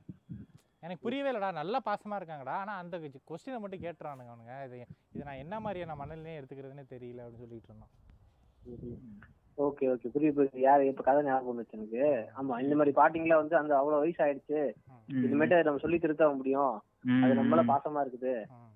அப்படின்ற மாதிரி சொல்லிருந்தேன். ஆனா இப்ப என்ன டவுட் என்னன்னா இப்ப கடலே இப்ப நான் போறேன். இப்ப நான் வந்து கடலூர்ல இருந்து வரேன்னா நான் இன்னொருத்தன் வந்து நியர் கடலூர் எங்கேயோ பாக்குறேன்னு வச்சுக்கோங்களேன். நான் அந்த கொஸ்டின் அந்த தாட்ல இல்லைனாலும் ஜென்ரலா வந்து அப்படியே எங்க எங்க நீங்க கடலூர்ல அப்படின்னு கேட்பேன் ஓகேவா. இப்ப அந்த மாதிரி நம்ம கே- நம்ம ஊருக்காரங்களை பார்த்தோம்னா எங்க நம்ம கேட்போம் இல்லையா? அந்த மாதிரி ஒரு கேஷுவலான கேள்வியுமே வந்து இப்படி ஒரு தாட் தான் அவங்களுக்கு கொடுக்குமோன்னு டவுட்டா இருக்கு. என்ன நினைக்கிறீங்க அதை பத்தி? என்ன கேள்வினா இப்ப நீங்க ஒருத்தவங்க பாக்குற. அவங்க உங்க ஊருன்னு சொல்றாங்க. உங்க ஊருன்னு சொன்ன உடனே ஜென்ரலா நமக்கு வந்து நம்ம ஊரு இப்ப இவ்வளவு தூரம் வந்து நம்ம ஊர் ஆளுங்க பாக்குறோம்னு உடனே என்ன பண்ணுவோம் நம்ம? அப்படி எந்த எந்த இடம் நீங்க எந்த ஊரு நீங்க எந்த ஏரியா நீங்க? அது மாதிரி கேட்போம்ல. அது மாதிரி கேட்டிருக்கீங்களா? அந்த- மாதிரி- நாங்கெல்லாம் ப்ரௌடு தஞ்சாவூர்காரங்க. ஏங்க எனக்கெல்லாம் வந்து ஊர் பாசெல்லாம் கிடையாது. ஏன்னா ஏன்னா உங்க ஊர்ல ஒண்ணும் இல்லடா. ஏ இல்லடா ஜென்ரலா இப்போ ஹாஸ்டல்ல போய் தங்குறோம்னாவே அந்த தங்குறோம். சரி. வரும். அப்ப அந்த மாதிரி டைம்ல வந்து நீங்க எப்படி சொல்றது? இப்ப இப்ப ரொம்ப காமன் ஆச்சு எந்த ஊருன்னு கேட்டாலே என்ன பண்ணிடுறாங்க? ஊர்ல எங்க அப்படின்னு கேட்டாலே என்ன பண்றாங்க? இது வந்து கேஸ்ட் கேட்க வரான்னு ஒரு தாட் இருக்குல்ல. இல்ல அது நம்ம ஒண்ணும் பண்ண முடியாது. ஏன்னா வந்து நமக்கு நமக்கு நல்லா தெரியும். ஏன்னா ஒரு கேஸ்ட்ன்றது என்ன? ஊருன்றது என்ன டிஃப்ரென்ஸ் நல்லா தெரியும். ஸோ நம்ம அதை. அவ்வளோ இதா எடுத்துக்க வேண்டிய தேவையில்லைன்னு நான் நினைக்கிறேன். ஓகே ஓகே நம்ம போய் ஸ்டாப் ஒரு தடவை. இல்ல இன்னொன்னு நம்ம எப்படி நம்ம என்ன ஐடியாலஜின்றது நம்ம சுத்தி இருக்க எல்லாருக்குமே தெரியும். ஓகேவா? நம்ம புதுசா ஒருத்த பழகினா கூட ஓரளவுக்கு கெஸ் பண்ற அளவுக்கு தான் நம்ம பேசுவோமே. கரெக்ட். ஸோ அவன் அப்படி எடுத்துக்கிறதுக்கு வாய்ப்பு இல்லைன்னு தான் நான் நினைக்கிறேன். இப்ப இதே இதுல இன்னொரு முக்கியமான விஷயத்த நான் சொல்ல நினைச்சேன். இப்ப இதெல்லாம் வந்து நம்ம ஒரு தேர்ட் பர்சன் வந்து நம்மகிட்ட இன்ட்ராக்ட் பண்றது என்ன கேஸ்ட்னு கண்டுபிடிக்கிறதுக்கு அவனுக்கு ஒவ்வொன்றுக்கும் ஒவ்வொரு டிஃப்ரெண்ட் டெக்னிக் வச்சிருக்காங்க அதெல்லாம் பண்றாங்க.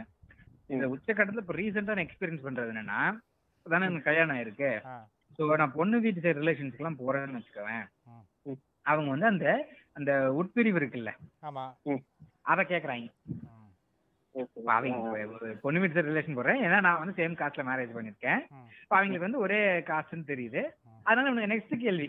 அவங்களுக்கு முடியல. ஏதாவது ஒண்ணு பேசணும். எப்படியாவது நானும் நீயும் ஒண்ணு இல்ல மாமன் மச்சான் வரவு ஏதோ ஒண்ணு சொல்லிக்கணும்ட்டு உள்ள கேக்குறானுங்க. அப்படிங்களா? ஆஹ் என்ன குலதெய்வம்? ஆஹா நீங்க என்ன கூட்டத்துல வருவீங்க? அப்படின்ட்டு அந்த உள்ளுக்குள்ள இருக்க இத இத பத்தின கேள்வி இத பத்தின தாட்ஸ்லயே தான் சுத்திட்டு இருக்காங்க. வேற எந்த இதுவும் கிடையாது அவங்களுக்கு. வேற எந்த ஆ. எக்ஸ்போஷரும் கிடையாது.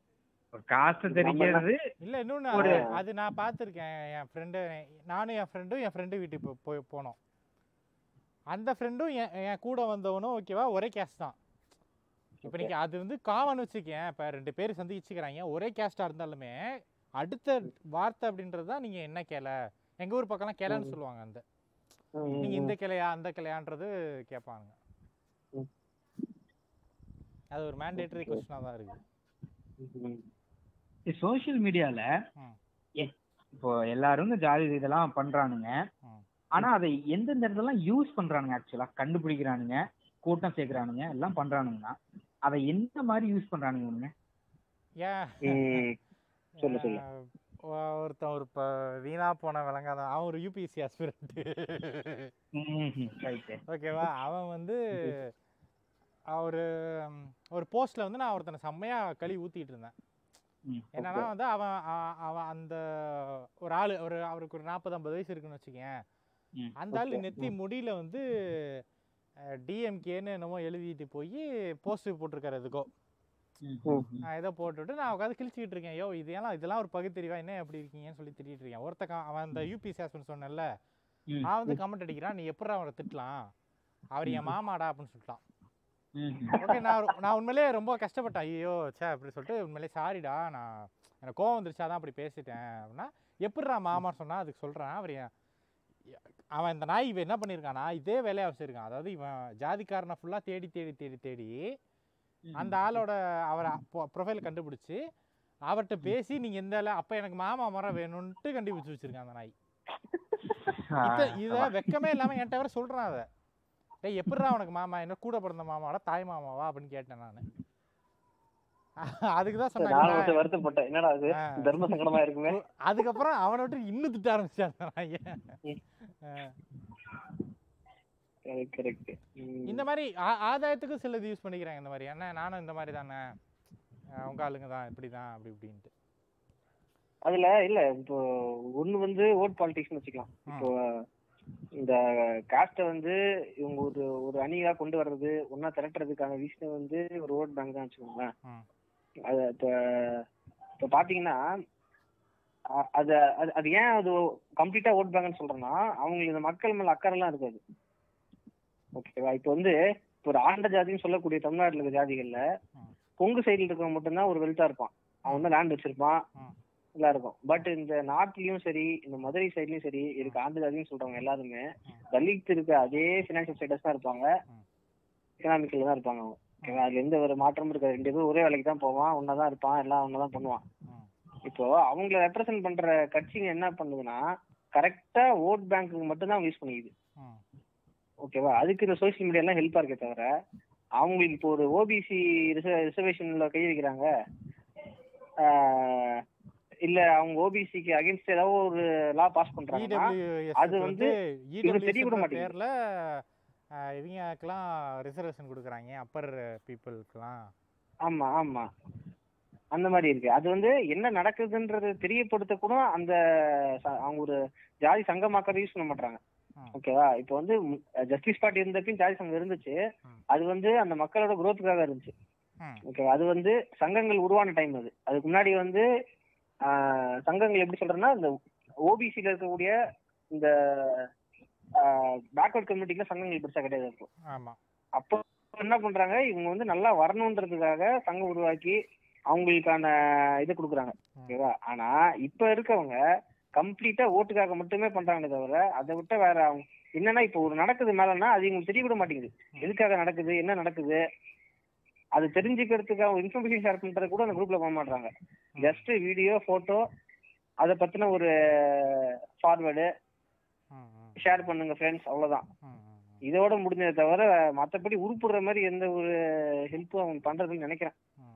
ஆமாம் இது முக்கியமாக இந்த பாமகோட வளர்ச்சி என்னாச்சு அப்படின்னா மற்ற ஜாதிகளும் துணை ஜாதிகளோடக்கும் அந்த மைண்ட் செட்டை கொண்டு வந்துருச்சு நம்மளாலையும் நம்ம. ஜாதிகளை நினைச்சு ஒரு மிகப்பெரிய ஒரு அரசியல் சக்தியாக மாறிடலான்ற ஒரு நம்பிக்கையை ஆதமாக வளைய விதைச்சிருச்சு அது ஆழமாக எங்கள் ஊர் ஒரு பஸ்ஸில் போயிட்டு இருக்கும்போது பார்த்தீங்கன்னா நிறையா ஒரு ஊர் இருக்கும் அங்கே ஓகேவா அங்கே. வரிசையாக ஒரு ஏழு கட் அவுட் இருக்கும். ஏ ஏழு கட் அவுட்லேயுமே என்ன பண்ணுவானுங்கன்னா சில இதெல்லாம் எனக்கு எனக்கு சொல்கிறது இப்போ ஒரு காமெடியில் சொல்லுவாங்கல்ல நெக்ஸ்ட் டைம் வந்து ஏதாச்சும் பிரச்சனை வந்தால் என் பேரை ஃபோர்ஸாக யூஸ் பண்ணுவேன்னு. டேய் பாரத் சாரதின்ற பேர்லாம் எப்படா ஃபோர்ஸாக யூஸ் பண்ணுறதுன்ற மாதிரி இருக்கும். அந்த மாதிரி அவங்க வந்து அ- அப்படிதான் இருக்கும் அவங்க ஜாதி பேர். ஆனால் அந்த ஜாதியுமே இது பண்ணிக்கிட்டு நம்மலாம் இந்த ஜாதி நம்ம கூட்டம். அது மாதிரி ஏன்னா நான் தஞ்சாவூர் அப்படின்றதுனால த ராஜராஜ சோழன் வந்து ஒரு எனக்கு தெரிஞ்ச ஒரு பதினஞ்சு பதினாறு ஜாதி கூறு போட்டுப்பானுங்க. ஆமா ஆமா ம், அந்த கதையெல்லாம் இருக்கும் வாட்ஸ்அப்ல நீ ராஜராஜ சோழன்லாம் விடு. இவனுக்கு டைரக்டா முருகன் வரைக்கும் போவாங்க முருகனுக்கு கீழே ரெண்டு தளபதி இருந்தாங்க. அந்த ரெண்டு தளபதி ஒருத்தர் தான் நம்மளோட முப்பாட்டன் அவர் வந்து இந்த இங்க ஒரு போர் நடந்துச்சு. அப்ப இப்படி ஒரு அரக்கன் இருந்தா அசுரன் இருந்தாங்கிற லெவல்ல இவங்க ஒரு மித்தாலஜி எழுதி. அதை வந்து குரூப்ல சுத்த சுத்தல்ல விடுவாங்க ம், அதில் அதை சுத்தி சுத்தி சுத்தி ஒரு கட்டத்தில் நமக்கெல்லாம் வந்துடும் வைங்க. யாராவது ஒருத்தன் இந்த திருதிருப்புன்னு நம்மள வாட்ஸ்அப் குரூப்ல எல்லாம் என்ன சேர்த்துக்கவே மாட்டாங்க ஃபர்ஸ்ட் ஆஃப் ஆல். ஏன்னா நம்ம இப்படி இருக்கிறதுனால குரூப்ல முக்காவாசி எனக்கு குரூப்ல சேர்த்துக்க மாட்டாங்க. ஆனா ஏதோ ஆர்வக்கோளாறு ரிலேஷனு திருதிருப்புன்னு அஹ், புது ஸ்மார்ட் போன் வாங்கி வாட்ஸ்அப்போ ஃபேஸ்புக்கு ஏதோ ஒன்று ஓபன் பண்ணிருப்பாங்க. அப்ப வந்து நம்மளுமே ஆரம்பத்துல எப்படி யூஸ் பண்றதுன்னு தெரியாம கசமசன்னு எது எதுவும் பண்ணிருப்போம்ல. அடுத்தவன் போஸ்ட்ல போயிட்டு நம்ம கண்டென்ட் அடுத்தவன் வால்ல போயிட்டு நம்ம போஸ்ட் பண்றது மாதிரிலாம். அந்த மாதிரி பண்ணும்போதெல்லாம் எனக்கு ஊர்பட்ட ஃபார்வர்ட் அனுப்பிச்சுவானுங்க இந்த மாதிரி. அதான் அப்பெல்லாம் நினைக்கும் போது தான் தெரியும். இன்னமும் இதெல்லாம் பண்ணிட்டு இருக்கிறானுங்க அப்படின்ட்டு. ஸோ அவனை ஃபர்ஸ்ட் ஃபர்ஸ்ட் வாட்ஸ்அப் வர்றான். ஃபர்ஸ்ட் ஃபர்ஸ்ட் ஃபேஸ்புக் வர்றான். அப்ப வந்தோடனே பண்றது இதுவா தான் இருக்கு. இல்ல இத பண்றதுக்காக தான் வாட்ஸ்அப் அண்ட் ஃபேஸ்புக்கு வர்றாங்க. பாமக பாய்ஸ்லாம் ஒருபடி மேல போய் இப்ப ராஜராஜா இருக்கான்னு வச்சுக்கேன். ராஜராஜ சோழன் வந்து ஒரு இந்த நிலப்பரப்புல வாழ்ந்த இறந்த ஒரு மன்னன். அவனை. வந்து ஒரு பல ஜாதிகள் கூறு போட்டுக்கிறதுல வந்து ஒரு பெரிய ஆச்சரியப்படுற விஷயம் இல்லை. இலங்கையில வந்து பண்டாரவன்னியன்னு ஒரு சிற்றரசன் அவர். அவர் என்ன பண்ணாருன்னா பிரிட்டிஷ்காரன் எடுத்து சண்டை போட்டாருங்க இலங்கையில. அதாவது இலங்கையில இன்னும் சொல்ல போனா தமிழ் ஈழ பகுதியில. இப்ப இந்த பாமக பாய்சன்னா வன்னியன் பண்டார வன்னியன்னா ஆக்சுவலா வன்னிக்கு வந்து காடுன்னு ஒரு அர்த்தம் இருக்கு. ஓகேவா வந்து- என்ன பண்ணிக்கிறாங்கன்னா வந்து பண்டார வன்னியெல்லாம் கூட சேர்த்துக்கிறாங்க. அவன் அவன் தாலும் இந்த ஜாதிக்காக சண்டை போட்டானா? அவன் வெள்ளைக்காரன் எடுத்து சண்டை போட்டான்.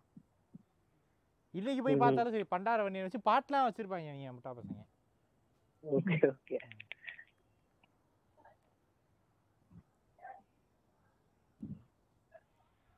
இப்ப இந்த மாதிரி குரூப்புக்குள்ள இப்ப திருப்பி திருப்பி ஏன் சர்க்குலேட் ஆகுது? இல்ல அந்த குரூப் ஏன் டெவலப் ஆகுதுன்னா இப்ப நம்ம பேசின காரணம் தான் அவனுங்க அந்த அட்மினோ இல்ல யாரோ ஒருத்தன் வந்து ஃபுல் ஃபோக்கஸ அவங்கள வந்து இதை விட்டு திருப்பாத மாதிரி வச்சுக்கிறான். அவனுங்களும் திருப்பி திருப்பி அந்த குட்டைக்குள்ளே தான் சுத்திட்டு இருக்கானுங்க. ஆச்சா ம். அப்போ இது இவங்க உள்ள இருந்து இப்ப நம்ம ஃபர்ஸ்ட் பேசினது தான். அவங்கள வந்து கழுவி கழுவி ஊத்துறது ஓகேவா? இல்ல உள்ளுக்குள்ள உட்காந்துட்டு க்ளீன் பண்றதா? அதாவது க்ளீன் இல்ல அது வாய்ப்பு இல்லைன்னு நினைக்கிறேன் நான். ஏன்னா சோ சி இந்த சோஷியல் மீடியான்றது உனக்கு ஒரு ஒத்த கருத்து உள்ளவங்க எப்படி சொல்றது உனக்கு இப்போ பேசிக்காக எடுத்துக்கேன் இப்போ உனக்கும் எனக்குமே ஒரு சண்டை வந்துருச்சுன்னு வச்சுக்கோ. ஃபோனில் பேசி சால்வ் பண்ணுறது ஈஸியா இல்லை உட்காந்து மெசேஜ் பண்ணுறதுல சால்வ் பண்ணுறது ஈஸியா போன்ல பேசுறது ஃபோன் ஏன்னா வந்து ஒவ்வொரு வார்த்தைக்கும் நீ தப்பாக புரிஞ்சுக்க அர்த்தம் வாய்ப்பு நிறையா ம். இருக்கு ம். ஸோ உனக்கு சோஷியல் மீடியாவில் ஒத்த கருத்து உள்ளவங்க ஈஸியாக சேர்ந்துருவாங்க.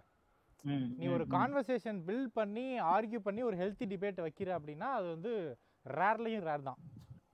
ஈவன். நம்மளே எடுத்துக்கேன் நம்ம எத்தனையோ பேர் கூட சண்டை போட்டிருப்போம் எத்தனை பேர் வந்து ஒரு ஒரு ஜாதி மனப்பான்மை உள்ளவனோ ஒரு மத வெறியனோ உட்காந்து ஓகே உன்னோட கருத்தை சொல்லு நான் கேட்குறேன்னு எவன அந்த மைண்ட் செட்டு இயல்பாகவே எங்களுக்கு கிடையாது. ஸோ. அப்படி. பண்ணுறது வந்து யூஸ்லெஸ் அதுக்கு நம்ம பெஸ்ட் வே என்னன்னா நம்மளை சுற்றி இருக்கிறவன் நம்ம ரிலேட்டிவ்ல எவனாச்சும் ஒருத்தர் இருப்பான். ரிலேட்டிவ்ல ஒருத்தன் தான் ஞாபகம் வருது அடுத்து அதே பற்றி கூட பேசலாம் நம்ம சொந்த பந்தங்கள் எப்படி இப்படிலாம் இருக்கலாம் அப்படின்ட்டு. என் மச்சான் ஒருத்தன் ஒரு வாட்டி அவனோட ஒரு நைட்டு ஒரு கார் ட்ராவலு. சென்னையிலேருந்து ஊருக்கு போயிட்டு இருக்கோம் அப்போ அப்போ நிறைய பேசிட்டு இருந்தான். சொல்லிட்டு அவனுக்கு ஆக்சுவலாக என்ன அஹ் அவனோட என்கேஜ்மெண்ட் தான் போயிட்டு இருக்கோம் அப்போ அவனோட கல்யாணம் இதை தான் பேசிட்டு இருக்கோம். அவன் வந்து ஒரு பொண்ணை டேட் பண்ணானாமா. அந்த பொண்ணு வந்து எனக்கு அவனுக்கு செட் ஆகலை நிறைய விஷயத்துல அப்படின்னு சொல்லிட்டு அது நிறைய காரணம் சொன்னேன். என்ன ஏன் செட் ஆகலன்ட்டு. அதில் ஒரு அவன் ரஞ்சித்துக்கு சப்போர்ட் பண்ணி பேசுறாடா அப்படின்னா. ஏன்னா என்ன அது என்ன உட்கார வச்சு அப்படி பேசிடலாம் அவன்? என்னடா பிரச்சனைன்னு கூப்பிட்டா அந்த என்ன ரஞ்சித் இப்படிலாம் பண்ணுறது சரியா? அப்படி இப்படின்னு சொல்லிட்டு அப்புறம் உட்காந்து ஒரு காரில் ஃபுல்லாக நைட்டு லெசன் எடுத்துக்கிட்டு இருந்தேன் அவனுக்கு. நீ எப்போ கேட்டிருக்கணும்? சண்டை கோழி படத்தில் டைலாக் வச்சானுங்கல்ல? ஏன்டா காலம் பூரா நம்ம நெஞ்ச வைக்கிட்டு இருக்கான்னு சொல்லி அவங்களாம் அடிப்பான்ல விஷாலு நீ அப்போ அந்த. கேள்வி கேட்டிருக்கணும். இந்த மாதிரி நாலஞ்சு படம் ரெஃபரன்ஸ் போட்டு அப்போல்லாம் பொங்காது. நீ ரஞ்சித் கேட்க மட்டும் ஏன் பொங்குற அப்படின்னா ஓரளவுக்கு புரிஞ்சுக்கிட்டான்னு வச்சுக்கேன். ஸோ இந்த மாதிரி ஒன்று ரெண்டு வேணா நம்மளை சுற்றி இருக்கிறவங்க கிட்ட பேச பேசினா அதுவும் நம்ம வயசு அதிகம் இருக்க வாய்ப்பு இல்லை இப்போ எனக்கு தங்கச்சி இருக்கானே தம்பி இருக்கானே அவங்க கிட்ட நான் சொல்லணும். அதுதான் வெளியே இப்போ சோஷியல் மீடியா ஆன்லைன்ல இது இப்ப நீ சொன்ன இல்லையா? அது வந்து நம்ம தெரிஞ்சவங்கள்ட்டயும் இல்ல ஒரு அளவுக்கு ஃபேஸ்புக்ல க்ளோஸ் சர்க்கிள் இருக்கவங்கள்ட்டயும் நம்ம இதை பண்ணலாம். இப்ப நம்ம ஃபர்ஸ்ட் பேசின மாதிரி இந்த ஜாம்பிஸ் இருக்காங்கல்ல? அவங்க எப்படின்னா ஒரு கருத்தோட தான் வந்து போக மாட்டாங்க. இந்த- இந்த இந்த கருத்துக்காக தான் நம்ம இருக்கோம். இதுக்காக தான் பண்றோம்னு இருக்க மாட்டாங்க. அவங்க இருக்கிற ஒரே விஷயம் என்னன்னா இப்ப நாட்டுப்பற்று எப்படி இப்ப என்னோட நாடுன்னா இப்ப இந்தியா இப்ப நான் இந்தியால பிறந்தாலும் இந்தியா பிடிக்குது. இந்தியன் டீம் ஜெயிக்கணும்.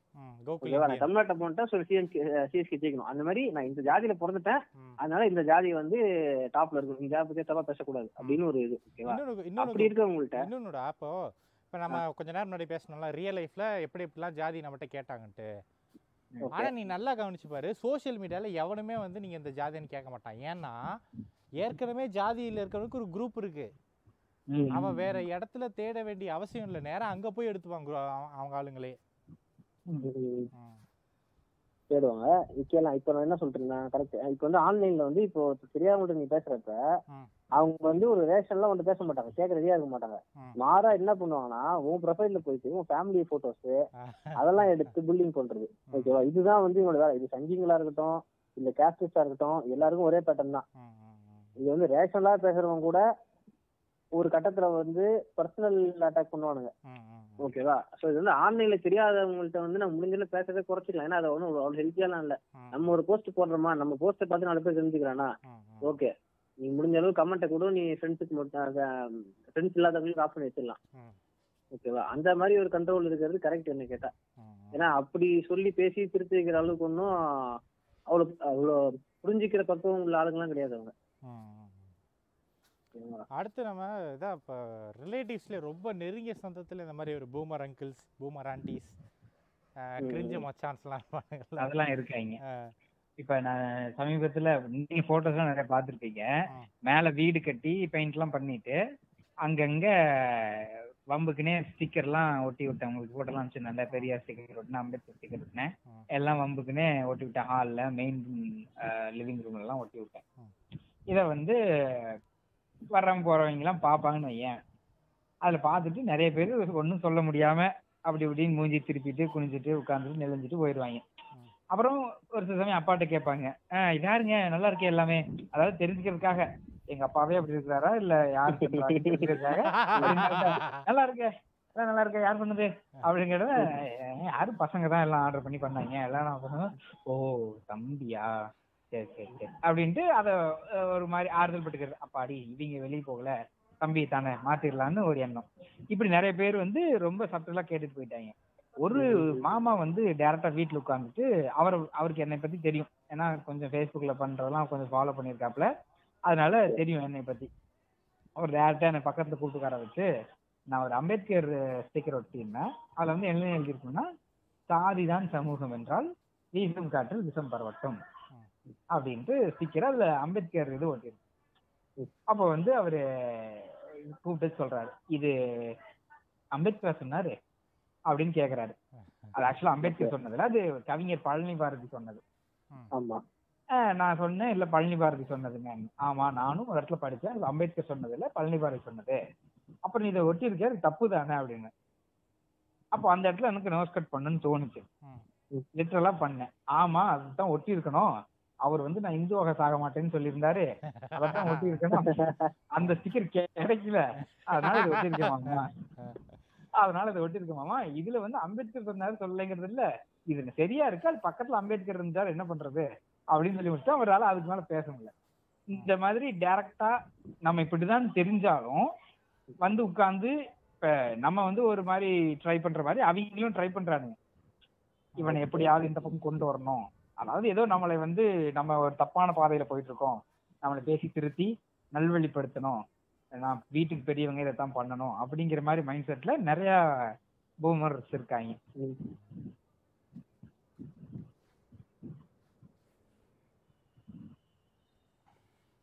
ஓகே இப்போ அம்பேத்கர் நல்ல இந்த ஆர்ஜின் ஆஃப் கேஸ்டுக்கு போயிடலாமா? ம். ஃபர்ஸ்ட் யார் ஸ்டார்ட் பண்றீங்க?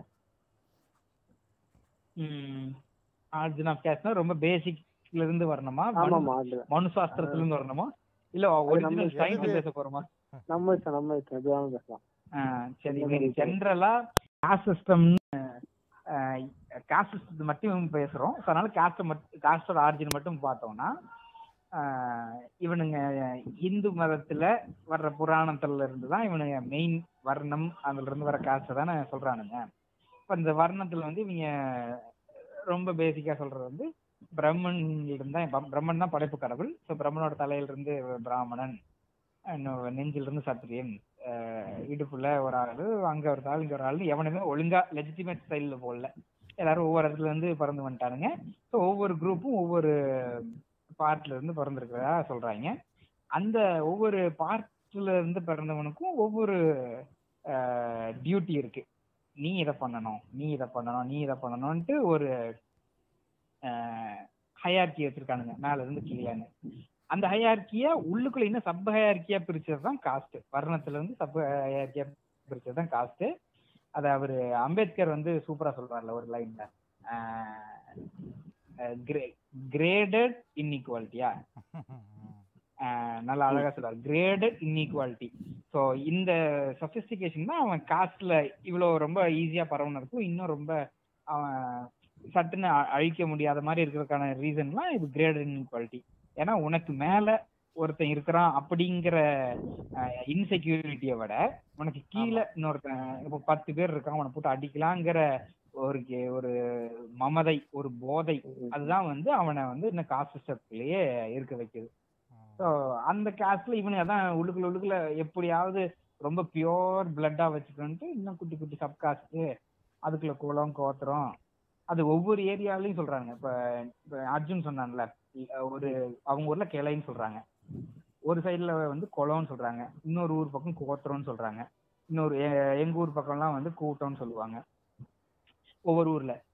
கோயில்ல பெங்களூர்ல வந்து கோயில்ல போயிருந்தப்போ அக்கா மாமா சொல்லியிருக்காங்க. இப்ப நம்ம ஊர் அங்க யூஸ்வலா அப்பா அம்மா எல்லாம் கோயில் போனா எனக்கு சொல்லுவாங்க. பேரு ராசி நட்சத்திரம்லாம் சொல்லி பூஜை பண்ணுவாங்கல்ல. அங்க பெங்களூர்ல ஐயரு அந்த ராசி நட்சத்திரம் எல்லாம் தாண்டி குளம் கோத்திரம்னு தனியா கேக்குறாராம். ஏன் நம்ம ஊர்ல கேட்கல திரௌபதி படத்துல ஆஹ் தெரியல. திரௌபதி படத்துல? கேட்பாங்களே சம்பு மகாராஜா கோத்திரம் தெரியல. நான் கேள்விப்பட்டதுல எங்க ஊர் சைடு அப்படி இல்ல. எனக்கு அந்த பெங்களூர்ல தான் ஃபர்ஸ்ட் எக்ஸ்பீரியன்ஸ் அது புதுசு. ம். கொல்லம் கோத்திரம் எல்லாம் கேக்குறானுங்க. சோ ஒவ்வொரு ஊர் பக்கமும் அந்த ஒவ்வொரு ரொம்ப ரூட் நோட் வரைக்கும் டிவிஷன்ஸ் வச்சிருக்கானுங்க அந்த டிவிஷன் எல்லாம் சொன்னல இரு முடிச்சிடுறேன். அந்த டிவிஷன்ஸுக்குள்ளேயே இப்ப காஸ்ட்ல மேல கீழேன்னு சொல்ற மாதிரி இவனுக்கு இந்த டிவிஷன்ஸ்ல இப்போ ஒரு மெயின் காஸ்ட்ல ஒரு பத்து சப் டிவிஷன் இருக்குன்னு வைய. அந்த பத்து சப் டிவிஷன்லயும் ஒன் டூ த்ரீ போடுறானுங்க. அந்த ஒன் டூ த்ரீயும் வந்து அஹ், ஒவ்வொருத்தரும் ஒவ்வொரு ஆர்டர்ல வச்சுக்கிறான். அவன் காஸ்ட் வந்து கொஞ்சம் மேல வர காஸ்ட் சப் குரூப் வந்து மேல வர மாதிரி ஒருத்தன் அந்த டிவிஷனையும் மேல கீழேன்னு வச்சுக்கிறானுங்க.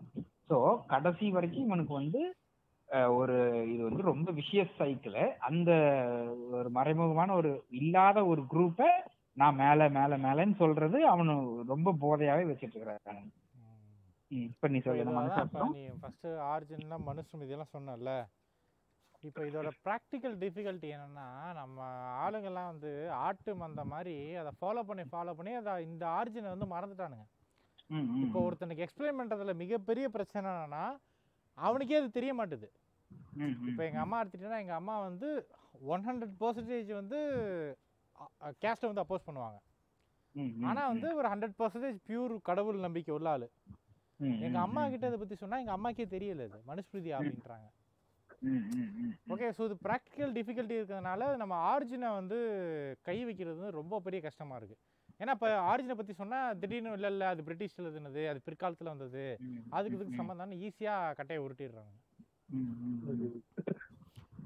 அப்போ வேற வழி okay. இல்லாம இப்போ- நம்ம ரிக்வேதா அதர்வன அதெல்லாம் எடுத்து தோல் இருக்க வேண்டியதா இருக்குது ரைட் ஆனா இப்ப இன்னொரு ரீசன் என்னன்னா இப்ப பிரிட்டிஷ்ன்றாங்கல்ல. அது ஒரு லிங்க் இருக்கு என்னன்னா இப்ப நம்ம ஊர்ல இப்ப அம்பேத்கர் என்ன சொல்லிருக்காருன்னா வந்து கேஸ்ட் வந்து டிவிஷன் ஆஃப் லேபரர்ஸ் அப்படின்றாரு டிவிஷன் லேபர்ஸ் ம். தொழிலாளர்கள் வந்து பிரிக்கக்கூடியதுதான் கேஸ்ட் சோ வந்து அப்ப ஜாதி வந்து தொழில் சார்ந்ததான் இருக்குது நம்ம ஊர்ல. இல்லையா? தொழில் சார்ந்திருக்கு. இப்ப இந்த இது தொழில் வந்து நம்ம ஊர்ல மட்டும்தான் கிடையாது. எல்லா ஊர்லயுமே இருக்கு. இப்போ வந்து பிரிட்டன் யூரோப்ல எல்லாம் பாத்தீங்கன்னா வந்து ஆக்குபேஷனல் சர்நேம்ஸ்னு ஒண்ணு இருக்கும். அது நம்ம இப்பயுமே அந்த பேர்லாம் கேட்டுட்டு இருப்போம் ஆனா பட் நம்ம கேஷுவலா கடந்து வந்துருவோம். என்னன்னா இப்போ இந்த ஸ்மித். டெய்லர் வாக்கர் இந்த மாதிரி பேர்லாம் இருக்கும். ஆ இருக்காரு. ஆ பட்லர் பட்லர் ஆ கிரிக்கெட் ட்ரெஸ் பாத்தீங்கன்னா நிறைய இருக்கும். கிளார்க் இருக்காரு விக்கெட் கிளார்க் ஆமா ஆலிஸ்டர் குக் ஜோஃப்ரா ஆர்ச்சர் அப்புறம் வந்து ஜேம்ஸ் ஃபாக்னர் ஆஸ்திரேலியால. அப்ப இந்த ஃபாக்னர் கூட சாதா பேர் நினைச்சிட்டேன். கடைசி அது கூட பார்த்தா tra- அந்த ஃபால்கான்ஸ் இந்த பேர்டை ட்ரெயின் பண்றாங்கல்ல அது வந்து ஃபாக்னர் ஆமா. அவங்க அந்த ஜாப் ஓகே அது அப்புறம் டேவிட் மில்லரு. ஓகேவா அப்புறமேட்டு இந்த இந்த பேர்லாம் இப்ப வந்து ரொம்ப கேஷுவலா இருக்குது இன்னுமே. ஓகேவா அப்புறம் வந்து பேஜ் பேஜ்ன்ற பேரை பார்த்து என்ன தோணுது? பேஜ்ன்றது வந்து அட்டண்டன்ட் அட்டண்டன்ட் ஜாப் தான் பேஜ். இந்த அம்ரல்லா அகாடமி சீரீஸ்ல கூட ஒரு லீட் வந்திருப்பாங்க எல்என் பேஜ் அப்படின்னு வந்திருப்பாங்க அப்புறம் எல்என் பேஜ் எலியாட் பேஜ் அந்த மாதிரி இருக்கும் பேரு. ஓகேவா அப்புறமேட்டு இன்னும் முக்கியமான பேர் நம்ம கடந்து வந்தது பாத்தீங்கன்னா அப்புறம் மேசன் மேசன்ற பேர் இருக்கும். இது எல்லாமே வந்து சர்நேம்ஸ் வந்து ஆக்குபேஷனல் சர்நேம் ஆக்குபேஷனல் சர்நேம்ஸ் வந்து ரொம்ப காமனாவே இருக்குது அந்த ஊர்ல இன்னுமே ம். ம், Okay, ஆனா அந்த ஆக்குபேஷன் சர்நேம்ஸ் வந்து அவங்க டிஸ்கிரிமினேஷன் கொண்டு போய் விடுமான்னு கேட்டா விடும். என்ன மாதிரி விடும்னா அது வந்து இந்த இன்னும் இன்னொரு டேர்ம் சொல்லுவாங்க. நாமினேட்டிவ் டிட்டர்மினேஷன் அப்படின்னு எப்படின்னா இப்ப இந்த பேர் இருக்கா? நீ இந்த பேர்னா இந்த வேலை கண்டிப்பா பார்ப்ப. ஒரு ஆபீஸ்ல ஒரு ஒர்க் பிளேஸ்ல பத்து பேர் இருக்காங்கன்னா அந்த பத்து பேர் இருக்க இடத்துல வந்து இந்த மாதிரி ஒரு ஜாப் வருது. ஒரு குறிப்பிட்ட டைம் ஜாப் வருதுன்னா அதை வந்து நீ பா நீ பாக்கிறதுக்கான வாய்ப்பு அதிகம். நீ வந்து பாப்பன்னு சொல்லிட்டு அந்த வேலையை அவன் பிரிச்சு கொடுக்குறது. ஓகேவா அவன் வந்து irrespective ஆஃப் ஹிஸ் கிளாஸ் அவன் வந்து நல்லா பணக்காரனாக இருக்கலாம் என்னவா இருக்கலாம். பட் அந்த நாமினல் சர்டினேம் அந்த ஆக்குபேஷனல் நேம் வச்சு அவனுக்கு அந்த ஜாபை பிரிச்சு கொடுக்கும் இந்த மாதிரி ஒரு இது இருக்கிறத நான் படிச்சிருக்கேன். ஓகேவா அது- இது வந்து வெளியோ டிஸ்கிரிமினேஷன் பேசப்படலனாலும் அவங்களோட ஒர்க்கை கொடுக்கறதுக்கான ஒரு பேர் இதை வந்து இந்த வச்சிருக்கு. நான் வச்சிருக்கு. டிசைட் பண்ணுது. உங்களுக்கு இது வந்து இந்த ஆக்குபேஷன் சர்டினேம் இல்லாம சும்மா அந்த பிரவுன் ஒயிட் அப்படின்னு இருக்கு பாத்தீங்களா? அந்த பிரவுன் ஒயிட் கூட என்னன்னா அவங்களோட ஹேர் கலரு ஸ்கின் காம்ப்ளெக்ஷன் இதை வச்சுதான் வந்து என்ன பண்றாங்க இந்த பிரவுன் ஒயிட் அப்படின்ற சர்டினேம் வர்றது கூட. ஓகேவா? ஸோ இந்த மாதிரி பாக்குறப்ப இந்த வேர்ல்டு ஃபுல்லாவே வந்து அவங்க தொழில் சார்ந்த அவங்க ஜாதி வந்து பேருக்கு பின்னாடி இருக்குது. கரெக்டா இப்போ ஒரு ஒரு கிராமத்துக்கு போறோம் அப்படின்னா அந்த கிராமத்துல வந்து எல்லா ஜாதிக்காரங்களுமே வந்து அவங்க பேரை ரொம்ப சாதாரணமா சொல்லி பேருக்கு பேர் ஜாதி ரொம்ப சாதாரணமா சொல்லிப்பாங்க இப்போ இந்த கிராமங்கள் ரொம்ப அழகானது அப்படின்றாங்களா அதெல்லாம் அவங்க கிடையாது. இப்ப கிராமங்கள்ல தான் வந்து இருக்கிறதுலே ரொம்ப பிற்போக்கத்தனம் அதிகமா இருக்கு. அப்ப இந்த கிராமங்கள்ல என்ன ஆகுதுன்னா இந்த மாதிரியான ஜாதிகள் ரொம்ப சாதாரணமா பேசப்படுது. அவங்களுக்கு அடிமையா இருக்குன்றதே வந்து அவங்களுக்கு தெரியாது. ஓகேவா? இப்ப நம்ம இந்த கர்ணன் படத்தை பார்த்துட்டு கேட்டோம்ல இத்தனை இத்தனை வருஷம் எப்படி நம்ம அமைதியா இருந்தாங்க? இப்ப எப்படி திடீர்னு ஒரு ஆள் தானே பண்றாங்கன்றாங்கல்ல அது வந்து அவங்க படகி போய் வாழ்ந்துட்டு இருக்காங்க. நான் இன்னொரு சின்ன கதை சொல்றேங்க இப்போ பேங்க்ல அந்த கவுண்டர்ல உட்காந்துருந்தேன் அப்போ ஒரு ஆள் வந்து என்கிட்ட பேலன்ஸ் கேட்க வந்தாரு பாஸ்புக் பார்த்து அவரோட கிடையாது. நான் வந்து யாரு அப்படின்னேன் இல்ல இது வேற ஒருத்தவங்க உண்டு. வேற ஒருத்தவங்க பார்க்க மாட்டாங்க. யாரு அப்படின்னு? எங்க ஆண் டிரைவர் அப்படின்னாரு. எனக்கு புரியல. எனக்கு புதுசா இருந்துச்சு யாரா இங்க ஆண்டன்றானுங்க? எனக்கு ஒன்றும் புரியல. ஏன்னா எப்பயும் அழிஞ்சு போயிடுச்சு நினைச்சோமே பட் இன்னும் இருக்கு அப்படின்ட்டு. இப்ப இந்த கதையை வச்சு கேக்குறப்ப அந்த ஆள் எப்படி இருப்பான்னு நினைக்கிறீங்க? அவனோட அப்பியரன்ஸ் எப்படி தெரியும் உங்களுக்கு? அசியூம் பண்ண முடியுது உங்களால? எப்படின்னா நார்மலா ஒரு வேட்டி கட்டிட்டு ஒரு பழைய சட்டை போட்டுட்டு. அந்த மாதிரி ஏதோ ஒரு துண்டு சும்மா தான், ஆ, ஆனா அந்த மாதிரிலாம் இல்ல. ஓகேவா? அவன் நீட்டா ஒயிட் நெட் ஒயிட் வேஷ்டி ஒயிட் சட்டை கட்டு நீட்டா இருக்கான் ஆளு. ம், ஓகேவா? நீட்டா இருக்கா? இந்த மாதிரி பேச எனக்கு புரியவே இல்லை எனக்கு. அப்புறமேட்டு விசாரிச்சாங்க. அப்ப என்ன சொன்னாங்கன்னா இனிமேல் இந்த பண்ருட்டி சுத்தி இருக்க கிராமத்துல இந்த ஆண்டான்ற பிராக்டிஸ் இனிமே இருக்குது. ஓகேவா? இப்ப இப்ப எப்படி நான் இப்ப இவன் வெள்ளை வெடி வெள்ளை சட்டை போட்டிருக்கான்னா இந்த ஜாங்கோ சைன்ல நம்ம இவர் இருப்பார்ல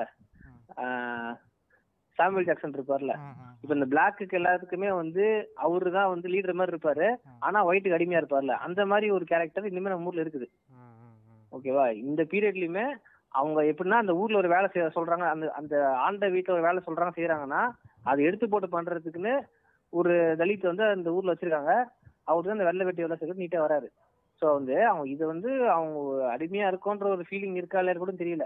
அவங்களோட பழப்போட ஓடுது நம்மளும் ஓடுவோன்ட்டு. இது ரொம்ப காமனாவே வந்து ஆஹ், தொட்டு தொடரும் பட்டு பாரம்பரியம் மாதிரி இவங்க பிடிச்சிட்டு வராங்க அவங்க. ஓகேவா? இந்த ஒரு பாயிண்ட் வந்து ஆஹ், இந்த இந்த இந்த மாதிரி வந்து கேஸ்ட் இருக்குது. ஸோ இதுல வந்து இந்த டிஸ்கிரிமினேஷன்ன்றது எப்போ வந்திருக்குன்னா நீங்க சொல்ற மாதிரி மனுஸ்மிருதி வந்துதான் இது வந்துச்சா? இல்ல முன்னாடில இருந்தே இந்த இது இருந்துச்சான்றது வந்து இன்னும் நிறைய படிச்சா தெரியும்னு நினைக்கிறேன். இப்ப ம- இப்ப மனுஸ்மிருதி வந்துதான் இந்த டிஃபரன்ஸ் வந்துச்சுன்றீங்களா இல்ல முன்னாடி இருந்து இருக்குன்னு இல்ல? முன்னாடி இருக்கு ஓகேவா முன்னாடி இன்னும் சொல்ல போனா அடிமை முறையும் இருக்கு இருந்திருக்கு இந்த இடத்துல ஆனா. ஜாதி வந்து தான் என்ன பண்ணுதுன்னா அதை இன்ஸ்டிடியூஷனலைஸாக மாத்துது. இப்போ நார்மலாக ஒரு ஸ்லேவரி இருக்கிற மாதிரி ஒரு ஒரு நாட்டை போய் படையெடுத்துட்டு வந்து அந்த மக்களை அடிமையாக்கி வேலை வாங்குறது அந்த மக்களை வந்து தனியாக வச்சுக்கிறது அதெல்லாம். இருந்திருக்கு ஓகேவா ஆனால் அவனை வந்து இன்னொரு ஆயிரம் வருஷத்துக்கு அப்படியே வச்சிருக்கிறதுக்கான ஒரு ஒரு இப்போ ஒரு புரோட்டோகாலை வந்து இந்த ஜாதி இந்த அமைப்பு மனுஸ்மிருதி தான் கொடுக்குது. Okay okay. அதனால தான் அது ப்ராப்பரா ஒரு வடிவம் கொடுத்து இப்படிதான் ரஞ்சித் அண்ணா கூட ஒரு இடத்துல சொல்லு ரஞ்சித் அண்ணா ஒரு இடத்துல சொல்லியிருப்பாரு. இந்த கருப்பின மக்கள் வந்து அவங்களோட விடுதலைக்கு வெறும் நானூறு ஆண்டு காலம் தான் பாடுபட்டாங்க. பட் ஆனால் நம்ம ஏன் பண்ண முடியலன்னா இங்கே சிக்கல் இவ்வளோ இருக்குது இது வந்து ரொம்ப காம்ப்ளெக்ஸாக மாற்றி இருக்கு. இந்த ப்ரோட்டோகாலே அப்படி தான் இருக்குது கரெக்ட் அது ஆமா இப்ப ஜாதியை கடந்து வரணும்னா வெறும் இந்த கிளாஸ் பாலிடிக்ஸ் பேசுறவங்க வந்து கேஸ்ட் பேச மாட்டாங்க. வெறும் கேஸ்ட்னு பேசுறவங்க கிளாஸ் பேச மாட்டாங்க ரெண்டுமே வந்து உன்னோட ஒண்ணு ஃபெமினிசம் கேஸ்ட் பேச மாட்டாங்க ஆமா ஃபெமினிஸ்ட் நே இப்ப கூட ஒரு ப்ரொஃபைல் இதாயிட்டு இருந்துச்சு. சம்திங் லட்சுமி ஐயங்கார் நினைக்கிறேன் பேரு. போட்டுட்டு அவன் ப்ரௌட் ஃபெமினிஸ்ட் இதை போட்டு இருந்துச்சு. அம்மா யார் பண்ணீங்களா அந்த ஜாம்பிக்கு மேல நீங்க இருக்கீங்க. அப்படின்ற மாதிரி. கம்யூனிஸ்ட் ஃப்ரெண்ட் எனக்கு ரெண்டு மூணு பேர் இருக்காங்க. ம். ஃப்ரெண்ட்ஸ் சோஷியல் மீடியா ஃப்ரெண்டும் இருக்காங்க. ஒர்க் பிளேஸ் இருக்க ஃப்ரெண்ட்ஸும் இருக்காங்க. அவங்களுமே வந்து மெஜாரிட்டி என்ன பண்றாங்கன்னா வர்க்க அரசியல் தான் பேசணும். அந்த வர்க்க அரசியல் பேசுறதா வந்து ஒட்டுமொத்தத்தையும் மாத்திரும். ஒட்டுமொத்த சமூகத்தையும் மாத்திரும்.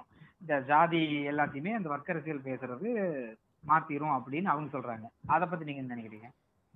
ஓகே இது வந்து நான் கண்டிப்பா பேச வேண்டிய டாபிக் இது. ம். நீ சொல்லி சொல்லு நான் அதான் சொல்றேன் காலம் காலமா இதெல்லாம் வந்து நம்ம இதை பத்தி நம்ம ரிசர்வேஷன் பாட்காஸ்ட்லேயே பேசியிருக்கோம் ஆக்சுவலாக ம். ஆக்சுவலாக அம்பேத்கருக்கும் அப்போ இருக்கிற கம்யூனிஸ்ட்டுக்கும் நடந்த மிகப்பெரிய பிரச்சனையே அதுதான்.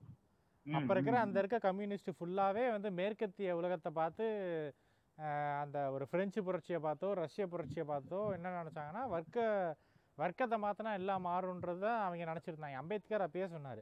இங்கே வர்க்கன்றதே சாதியாக தான் இருக்குது நீ சாதியை பற்றி பேசாமல் வெறும் வர்க்கத்தை பற்றி சொன்னால் அது தேவையில்லாத ஆணின்னா அவர் அப்பயே சொல்லிட்டு போயிட்டாரு. ஆக்சுவலா எம்ஜிஆர் இடத்துல படிச்சேன் அம்பேத்கர் வந்து சட்டமன்றத்துல சட்ட பாராளுமன்றத்துல காங்கிரஸ் பக்கம் உட்கார்ந்தது கம்யூனிஸ்ட் பக்கம் உட்கார்றது வந்து ஒரு ஆச்சரியம் அப்படின்னு நிறைய பேர் எழுதியிருப்பாங்க இல்லையா? சரி ஃபர்ஸ்ட். வர்க்கம்னா என்னன்னு ஒரு சும்மா பேசிக் இன்ட்ரோவும் கூட ஸ்டார்ட் பண்ணிக்கோங்களேன். Okay okay. இல்ல இப்போ வர்க்கம் அப்படின்றது வந்து நம்மளோட சோஷியல் கிளாஸ் நீங்க வந்து ஒரு பிராமினா இருக்கலாம். ஆனா உன்னோட மாச வருமானம் இவ்வளவுதான் இருக்குது. உனக்கு வந்து ஒரு சோஷியல் ஸ்டேட்டஸ் வந்து ஒரு ஜாதி அமைப்புல உனக்கு நல்ல பேர் இருந்தாலும் பட் நீ ஒரு உழைக்கும் வர்க்கமா தான் இருக்க. வர்க்கம் ரெண்டே ரெண்டு தான் தொழிலாளி வர்க்கம் உழைப்பாளி வர்க்கம்ன்ற மாதிரி. இப்போ அந்த அந்த தொழிலாளி- தொழிலாளி தானே? ஆ அது இருக்கு இதுல சொல்றேன். அந்த தொழிலாளி வர்க்கத்துல ஒரு நிறைய படிநிலை இருக்கு.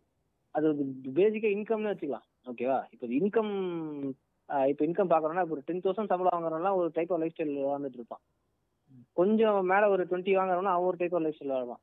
ஸோ இவங்க எல்லாருமே வந்து அவங்களோட லைஃப் ஸ்டைல்லையும் அவங்க ப- சம்பாதிக்கிறதையும் அவங்க செய்யற வேலையும் வச்சு ஒரு படிநிலையில இருப்பாங்க.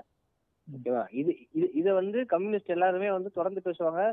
ஒவ்வொரு வாட்டியும் அவங்க ஜென்ரல் ஸ்ட்ரைக் போடுறப்ப ஒரு தீர்மானம் போடுவாங்க. என்னன்னா ஒரு ஒரு குடிமகனுக்கும் வந்து இத்தனை ஆயிரம் ரூபாய் வந்து மாத வருமானம் ஆவரேஜா இருக்கணும் அப்படின்றது தீர்மானிக்கணும்னு சொல்லிட்டு. ஓகேவா அது வந்து எட்டாயிரம் நாங்க ஒன்பதாயிரம் நாங்க பத்தாயிரம் நாங்க பன்னெண்டாயிரத்துக்கு வந்தாங்க போன போன வருஷம் வரைக்கும்.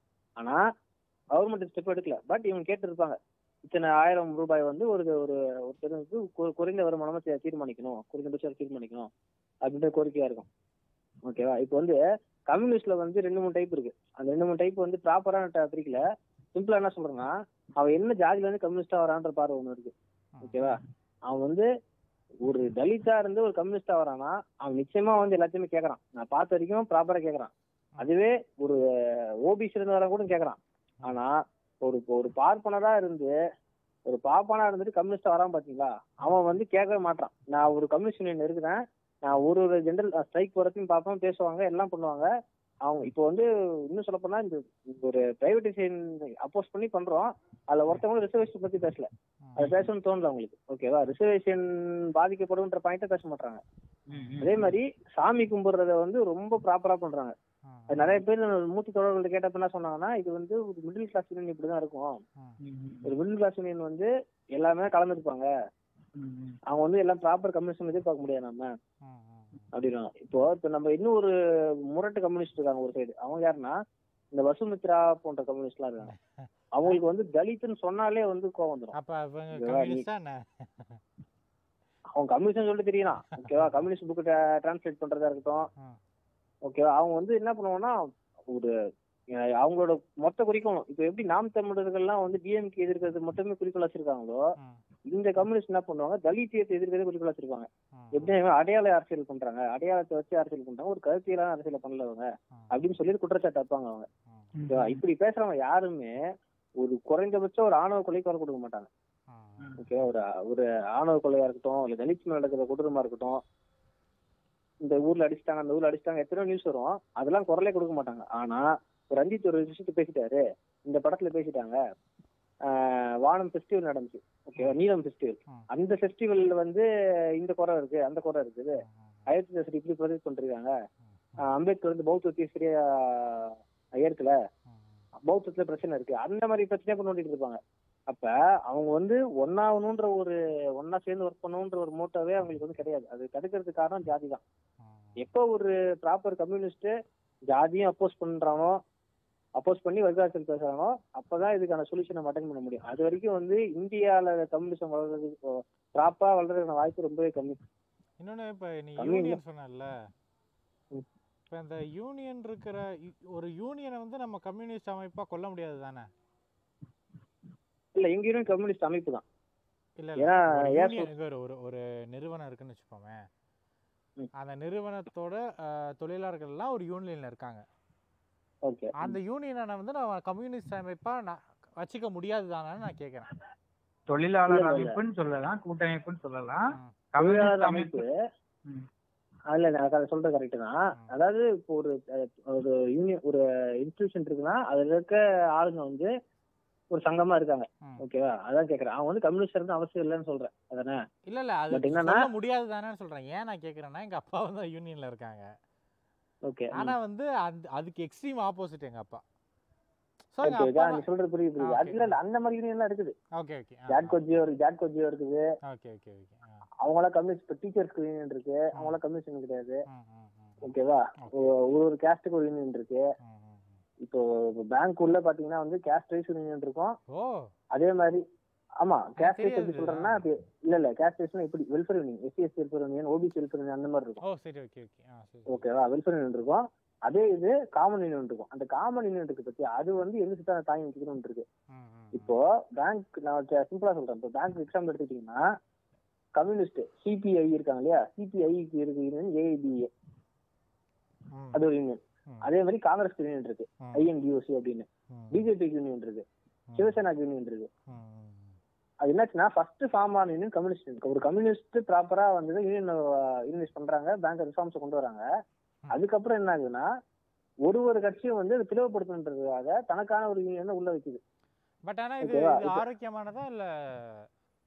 இது கண்டிப்பா ஆரோக்கியமானது கிடையாது. ஓகே. இப்போ இப்போ ஃபார் எக்ஸாம்பிள் கேட்குறேன்னு வச்சுக்கேன் இப்போ வந்து இப்போ ஒரு கம்யூனிஸ்ட் யூனியன் இருக்குன்னு வச்சுக்கோங்க இப்போ அதாவது டிஎம்கேவும் ஒரு யூனியன் ஸ்டார்ட் பண்ணதுன்னு வச்சுக்கேன் அது வந்து அது ஹெல்த்தி இல்லைன்னு தானே சொல்ற நீ? டிஎம்கேக்கு யூனியன் இருக்குது. டிஎம்கேக்கும் வந்து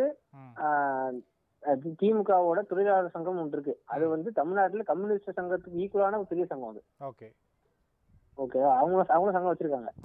பட் பேங்க்ல வந்து டிஎம்கேக்கு சங்கம் கிடையாது. ஓகே ஓகேவா? ஆனா நேஷனல் பார்ட்டிஸ்க்கு சங்கம் இருக்குது. ஒரு ஒரு காங்கிரஸ்கா இருக்கட்டும் அவங்க சங்கம் இருக்குது. அது ஏன் சொல்றேன்னா இந்த யூனியன் ஃபார்ம் ஆகிறதுக்கான ரீசன் வந்து கம்யூனிஸ்ட் சித்தாந்தம் தான். சரிங்களா? எங்க லோகோ வந்து நான் வந்து மத்த யூனியன் பத்தி பேசல. கம்யூனிஸ்ட் பேங்க்ல கம்யூனிஸ்ட் பத்தி சொல்றேன். அவங்க லோகோல வந்து ஒரு பெண்ணும் ஒரு கதிரறிவாலும் இருக்கும். ஓகேவா இது வந்து அந்த சித்தாந்தத்துல வர யூனியன் சோ அவங்க ஒழுங்கா இருக்கணுன்றதை நான் சொல்றேன். இருக்கிற யூனியன் எல்லாருமே வந்து கம்யூனிஸ்டா இருக்கணும் அவசியம் கிடையாது. அவங்க வந்து என்ன பர்பஸ்க்காக அவங்க யூனியன் ஃபார்ம் பண்ணிருக்காங்க எதுக்காக அவங்களோட நோக்கம் என்னன்றதை பொறுத்து மாறும்னு வச்சுக்கோங்க அதே மாதிரி இப்போ அதெல்லாம் இருந்தாலும் இப்போ நீ உங்க லோக்கல் சொன்னல பெண்ணும் அஹ், கதிரறிவாலும் இருக்குன்னு சொல்ற. உங்க யூனியன் வந்து கம்யூனிஸ்ட் எல்லாத்தையும் பேசுதுதான். இல்ல அது சார்ந்த இதெல்லாம் சொல்லுது. ஆனாலும் உங்க யூனியன்ல இருக்கவங்க எல்லாரும் கம்யூனிஸ்டா இருக்கணும்னு அவசியம் இல்லை அகைன் அவசியம் இல்ல. அதான் சொல்றேன். அவசியம் இல்ல. ஏன் சொல்றேன்னா அவங்க வந்து ஒரு யூனியன் மெம்பரா இருந்துட்டு போறதுன்னு பிரச்சனை கிடையாது. பட் அவங்க ஸ்டேஜ்ல வந்து பேசுறாங்க பாத்தியா? பேசுறப்ப அவங்களோட ப்ரொபகண்டா வந்து ஒரு எக்ஸாம்பிள் சொல்றேன் பாரு. ஒருத்தர் மோடியும் யூனியனையும் வந்து கிருஷ்ண பரமாத்மாவையும் கம்பேர் பண்ணி பேசுறான் மீட்டிங்ல ஓகேவா? சங்கங்கள் தான் கிருஷ்ண பரமாத்மா காக்க வந்திருக்கு காக்க வந்திருக்கு அப்படின்றான். பின்னாடி பெரிய குடும்பம் போட்டுக்கிட்டு. ஓகேவா? இந்த மாதிரி பேசுறப்ப கோவம் வரமா வராதா நீ ஒரு சோசியல் சொசை சோசியலா நீ ஒரு விஷயத்த பேசுற. பேசுற கொஞ்சமாவது ஒரு பகுத்தறிவோட இருக்குன்னு நம்ம பாக்கணும்ல சங்கம் ஃபார்ம் ஆகுறது வந்து கம்ப்ளீட்டா இப்போ கம்யூனிஸ்ட்ல கம்ப்ளீட்டா வந்து மூட நம்பிக்கை எதிர்த்து இருக்கணும் அது வந்து அதை நான் இப்ப நான் ஃபீல் பண்றது இல்ல ஆனா இளையராஜெல்லாம் சொல்லுவாரு இதுல. ஒரு டிசிஷன் நடத்த ஞாபகம் இருக்கா? அதெல்லாம் கை தட்டாங்க விசில் அடிச்சாங்கன்னு சொல்லிட்டு இந்த விசில் அடிக்கிறதுலாம் வந்து கடவுள் நம்பிக்கையில கம்யூனிஸ்ட் பண்றது. நீங்க அதை பண்ண- பண்ணக்கூடாது அப்படின்னு பாத்தியா? அது வந்து அப்படிதான் இருப்பாங்க கம்யூனிஸ்ட். இப்பதான் என்ன பண்றாரு? நம்ம இந்தியன் கம்யூனிஸ்ட் ப்ராப்பரா நம்ம பொலிட்டிக்கல் அப்ராப்ரேட் பண்ணிக்கிட்டு அதுல இருந்து மீண்டு வந்து கொஞ்சம் பெரிய சிக்கலா இருக்குது ஆனா. சரி ஜாதியில் ஆரம்பிச்சு வர்க்கம் வந்து இப்போ யூனியன் வரைக்கும் இப்போ வந்துட்டோம். அந்த ஜாதி பத்தி பேசும்போது எனக்கு ஒரு ஃபர்ஸ்ட் ஒரு கொஸ்டின் வந்துச்சு. சும்மா இது ரிலேட்டட் தான். அதையும் கேட்டுறேன். இந்த ஜாதி பத்தி பேசும்போது கம்யூனிஸ்ட் ஹெட்ல வந்து ஓசிஸ் இருக்கிறாங்க. அப்போ அவங்க க- பேசுற அரசியல் வந்து ரொம்ப காஸ்ட் பேஸ்டா இருக்குது அப்படின்னு பேசணும் இல்லையா. இப்ப இங்கேயுமே வந்து தமிழ்நாட்டிலயும் பார்த்தா திராவிடர் கழகத்திலயும் அந்த ஒரு குற்றச்சாட்டு இருக்கும். திராவிட கழகத்தோட தலைமையில வந்து ஒரு குறிப்பிட்ட ஜாதி கூட்டத்துல இருந்து தான் இருக்கிறாங்க. அப்போ அப்படிங்கறது இருக்கு. ஸோ அப்போ அங்க கம்யூனிசத்துல அவ்வளவு பாதிப்பு ஜாதிகளால் அவ்வளவு பாதிப்பு ஏற்படுற மாதிரி இங்கேயும் கருத்தியல் ரீதியா பாதிப்புகள் ஏற்படுறதுக்கு அதுதான் காரணமா? இல்லை இதை இந்த இஷ்யூ எப்படி சொல்கிறது அது? ரொம்ப டீப்பு தனியா பேசிக்கலாம் டீப் இல்லை. இது கொஞ்சம் கேள்வியே கொஞ்சம் கன்ஃபியூசிங் கன்ஃபியூசிங்கான ஒரு கேள்வி. நான் என்ன சொல்றேன்னா இப்ப அவன் கோகுல் வந்து சொன்னான்ல. கம்யூனிசத்துல வந்து ஐ மீன் கம்யூனிஸ்ட் சொன்னா கம்யூனிஸ்ட் மூவ்மெண்ட்ஸ்ல வந்து டாப் லெவல் லீடர்ஸ் வந்து நிறைய ஓசிஸ் இருக்கிறதுனால அவங்க வந்து இந்த காஸ்ட் பேஸ்ட் இஷ்யூஸை வந்து அட்ரஸே பண்ண மாட்டாங்க. ஜென்ரலா வந்து யூனியனு ஒர்க்கர்ஸ் அவங்க வேஜ் அப்படிங்கிற மாதிரி ரொம்ப இதாக தான் பேசுவாங்க இல்லையா ரிசர்வேஷன் பத்தியோ இல்ல காஸ்ட் ப்ராப்ளம்ஸ் பத்தியோ பேச மாட்டாங்க ம். அப்படிங்க சொல்றதும் இங்க வைக்கிற இப்போ இந்த திராவிடர் கழகங்களோ கட்சிகளோ. வந்து ம், ம். ஆ சொல்லு சொல்லு சொல்லு சொல்லு கழகங்களோ கட்சிகளோ வந்து பிற்பட் பிற்படுத்தப்பட்ட மிக பிற்படுத்த ஜாதியினருக்கு ஆமா ஆமா ஆமா ஏன்னா. இப்போ அதுக்கு ஒரு உதாரணம் சொல்லணும்னா உனக்கு ஞாபகம் இருக்குன்னு நினைக்கிறேன் ஒரு மூணு வருஷத்துக்கு முன்னாடி நம்ம ரெண்டு பேருமே ஒரு கேள்வியை கேட்டோம். அதாவது திராவிடர் கழகம். ஒடுக்கப்பட்ட மக்களுக்காக செய்த போராட்டங்கள் என்ன அப்படின்னு ஒரு கேள்வி. மூணு வருஷம் ஆச்சு. உனக்கு பதில் தெரிஞ்சா? ஏதாவது? செல்பார் அடிச்ச மாதிரி இருக்குங்க. அப்படி. இல்ல உண்மையிலே நான் வந்து ஏன்னா நான் கேள்வி கேட்டபோது அப்ப வந்து நான் வந்து ஒரு எப்படி சொல்றது? ஒரு பெரியாரின் பேரனாவே நான் இருந்தேன் ஓகே. இன்ன வரைக்கும் இன்னி வரைக்கும் நான் கேட்குறேன் ஒடுக்கப்பட்ட மக்களுக்காக அவங்க செய்த போராட்டம்னு ஒண்ணு கூட கிடையாது. அப்படி அப்படி தெரிஞ்சவங்க இருந்தா சொல்லுங்க. அதான் நான் இன்னொன்னு சின்ன ரெண்டு சேஞ்ச் சொல்ல என்னன்னா இப்போ கம்யூனிஸ்ட் பத்தி ஒரு ப்ராப்பரா இது நான் சொன்னேன் இல்லைங்களா அவங்க பொலி பியூரோ அப்படி இருக்கிறதால பண்ண மாட்டாங்கன்னு. ஆனா அது வந்து டாப் லெவல்ல வர்றதான் தவிர. கிரவுண்ட் லெவல்ல வந்து இன்னுமே தீவிரமா உடைக்கிறது பாத்தீங்கன்னா வந்து கம்யூனிஸ்டர்கள் தான். ம், ம், ஒரு ஜாதிய பிரச்சனை ஃபர்ஸ்ட் போய் நிப்பாங்க. இது வந்து நான் எப்படி சொல்றேன்னா அங்க நிக்கிறதுல வந்து எத்தனை பேர் பார்ப்பனா இருப்பாங்க நமக்கு தெரியாது. கீழ்வன்மணில முன்னாடி நின்னது ஒரு பார்ப்பன சமூகத்தை. சேர்ந்த ஒரு தோழர் தான் ஆ ஓகே ஓகே ஓகே. எக்ஸப்ட்னு வச்சுக்கோங்களேன் இருக்காங்க. ஓகேவா அது ஒண்ணு. அதனால வந்து இப்ப நான் சொல்றதால வந்து கம்யூனிஸ்ட் சித்தாந்தத்தையே நான் குறை சொல்ற மாதிரி கிடையாது. நானும் அது- அதுல இருக்க குறைகள் இதெல்லாம் மாறு மாறுறோம்னு நான் நினைக்கிறேன். ஓகேவா இன்னொன்னு இப்ப யூனியனோட இது சொன்னப்ப பெண்ணும் கதிரவான்னு சொல்லிட்டேன் இல்லையா? அது தப்பு. பெண்ணும் சுத்தியும். சுத்தியலும் பெண்ணும். ஓகேவா மாதிரி சொல்லிடுறேன். இல்ல அசக்கி கேட்டது வந்து ரொம்ப முக்கியமான ஒரு கேள்வி. ஏன்னா இன்னொன்று இந்த கேள்வி வந்து கேட்கப்பட்டுச்சு. யார்கிட்ட? வீரமணிக்கிட்டே. ஆனந்த விகடனில் ஒரு ரெண்டரை வருஷம் முன்னாடி நான் படித்து அதை ஃபோட்டோ எடுத்து வச்சுருந்தேன் வேறு. என்னன்னா இப்போ இங்கே இருக்கிறவங்க இப்போ அந்த போலீஸ் பீரியட்லலாம் பா இதாக இருக்காங்கன்னு சொல்லிட்டு நான் நம்ம சிந்தன் இருக்கார் தெரியுமா? சிந்தனெல்லாம் வந்து டேக் பண்ணி அப்போ வச்சு செஞ்சுட்டு இருந்தாங்க. ஏன்னா அப்போ அந்த கூட்டணி அலைன்ஸ் கிடையாது. அதனால இந்த திராவிடன் டூ பாயிண்ட் ஜீரோ கும்பல்லாம் வந்து சிந்தன் மாதிரியான ஆளுங்கள் நிறைய பேர்ட்ட என்ன உங்கள் இதில் தலைமை இப்படி இருக்குது பாப்பனை வச்சுட்டு என்ன? ஏன் ஒரு ஒடுக்கப்பட்டவங்க கூட உங்கள் பொலிட் பீரோவில் எல்லாம் கேட்டுட்டு இருந்தாங்க. ஸோ அதே கேள்வி வந்து விகடனில் கேட்டாங்க. ஏன் வந்து ஒரு ஒரு ஒடுக்கப்பட்ட சமூகத்திலிருந்து த- தீகாக்கு வந்து தலைவராக வர முடியுமான்றதுக்கு கி. வீரமணி சொன்ன பதில் என்ன. நாங்கள் வந்து இப்போ நாங்கெல்லாம் வந்து உயர்வு தாழ்வுலாம் பார்க்கறது கிடையாது. என்ன எங்ககிட்ட வந்து சொல்கிறீங்க எங்ககிட்ட வந்து எங்கள் அமைப்பில் இத்தனை தலித் இருக்குன்னு சொல்கிறது வந்து அது நல்லா நல்லா இருக்குமா அது? அந்த மாதிரி ஏதோ கேட்டு சொல்லியிருப்பாரு. ஸோ அப்போ கூட ஏன் வர முடியுமே? அதனால் என்ன கண்டிப்பாக வரலான்ற ஒரு வார்த்தை சொல்லியிருந்தா அந்த அதில் இடத்துல முடிஞ்சு போயிருக்கும். ஸ்டில் அந்த மாதிரியான விஷயங்கள்லாம் இன்னும் அவங்க கிட்ட இருந்துட்டு தான் இருக்கு. அண்ட் இன்னொன்று நானே என்ன நினைக்கிறேன்னா இப்போ ரிசர்வேஷன் போன்ற சமூக நீதி உரிமைகள் எல்லாமே பிற்படுத்த சமூகத்துக்கு கிடைக்கிறதுனால தான் இதுக்கும் கிடைக்கிறதுன்னு நான் நம்புறேன். சப்போஸ் பிற்படுத்த சமூகத்துக்கு ஒரு விஷயம் கிடைக்காம வெறும் ஒடுக்கப்பட்ட மக்களுக்குன்னே ஒன்று கொடுத்தா இவ்வளோ தூரம் ஆதரவு இருந்திருக்குமா அப்படின்றது மிகப்பெரிய ஒரு கேள்விக்குறி தான். ஆமா இது வந்து அப்படியே ரிவர்ஸ்லயும் பார்க்கலாம். இவங்களுக்கு கிடைச்சதை வச்சு அவங்க வாங்கலாம்னு சொல்லலாம். ம் கண்டிப்பாக இவங்களுக்கு இருக்கு. அதே மாதிரி இப்ப இந்த டாப் லெவல்ல சொன்னோம் பாத்தியா பொலிட்டிக்கல் இருக்காங்கன்னு. ஆனா சிபிஐயோட நேஷனல் செக்ரட்டரி வந்து ஒரு தலித் தான் டி ராஜான்றவரு. ஓகேவா அது கொஞ்சம் டைம் ஷார்ட் சேஞ்சிங் நம்ம நினைச்சிடலாம். நான் சொல்றீங்க. சரி சரி சரி. ஓகே அப்புறம் இன்னொன்று நான் இப்போ நம்ம முன்னாடி ஆல்மோஸ்ட் இறுதி கட்டத்துக்கு வந்துட்டோம். நான் ஒருத்தனை பற்றி நீ பேசுவேன்னு நினச்சிட்டே இருந்தேன் கோகு ஆனால் நீ பேசவே இல்லை. இந்த முன்னாடி பேசணும்ல நம்ம சுற்றி இருக்கிறவங்க பற்றிலாம் அதுல சிவி அப்படின்ற ஒரு ஒரு ஆளை பத்தி ஆ அது அது இங்க வேணாம் இங்க வேணாங்க அது. சரி சரி ஓகே ஓகே தேவையில்ல தேவையில்ல. சரி வந்துடலாமா?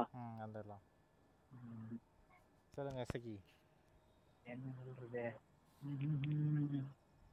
அதான் இப்ப என்னதான் இந்த அர்ஜுன் ஒரு பாயிண்ட் சொன்னால இந்த ஜாதியை வந்து இவங்க ஃபர்ஸ்ட் ஃபர்ஸ்ட் டிசைன் பண்ணும்போது சரி அவன் பிளான் பண்ணி பண்ணானா இல்ல என்ன பண்ணான்னு தெரியல அதை வந்து சீக்கிரத்துல அழிக்க முடியாத மாதிரி ஒரு கட்டமைப்பா கொண்டு வந்து வச்சுட்டான். ஸோ அதுக்கான சாட்சி தான் ஆயிரம் வருஷம் ரெண்டாயிரம் வருஷம் இல்லை அது எவ்வளவு எவ்வளவு வருஷமா இருக்குதுன்னு தெரியாத அளவுக்கு இருக்கிற ஜாதி தொழில்நுட்ப காலத்துல எல்லாம் மறைஞ்சிரும் இது வந்தா மறைஞ்சிரும் அப்படின்னு நினைக்கிறப்போ அதுலயும் அத அந்த ஜாதி கட்டமைப்பு வந்து அதை அந்த பரிணமிச்சுட்டு அதுலயும் வந்து வளர்ந்துட்டு தான் போகுதுங்கிறது தான் சோகத்துக்குரிய செய்தி.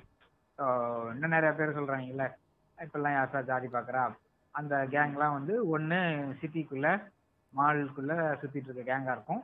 இல்லைன்னா ஃபாரின்ல போய் செட்டில் ஆயிட்டு மோடி ஐயாவுக்கு ஓட்டு போட்டுட்டு இந்தியா நல்லா இருக்குது அப்படின்னு சொல்ற கேங்கா இருக்கும். நான் பார்த்த வரைக்கும்.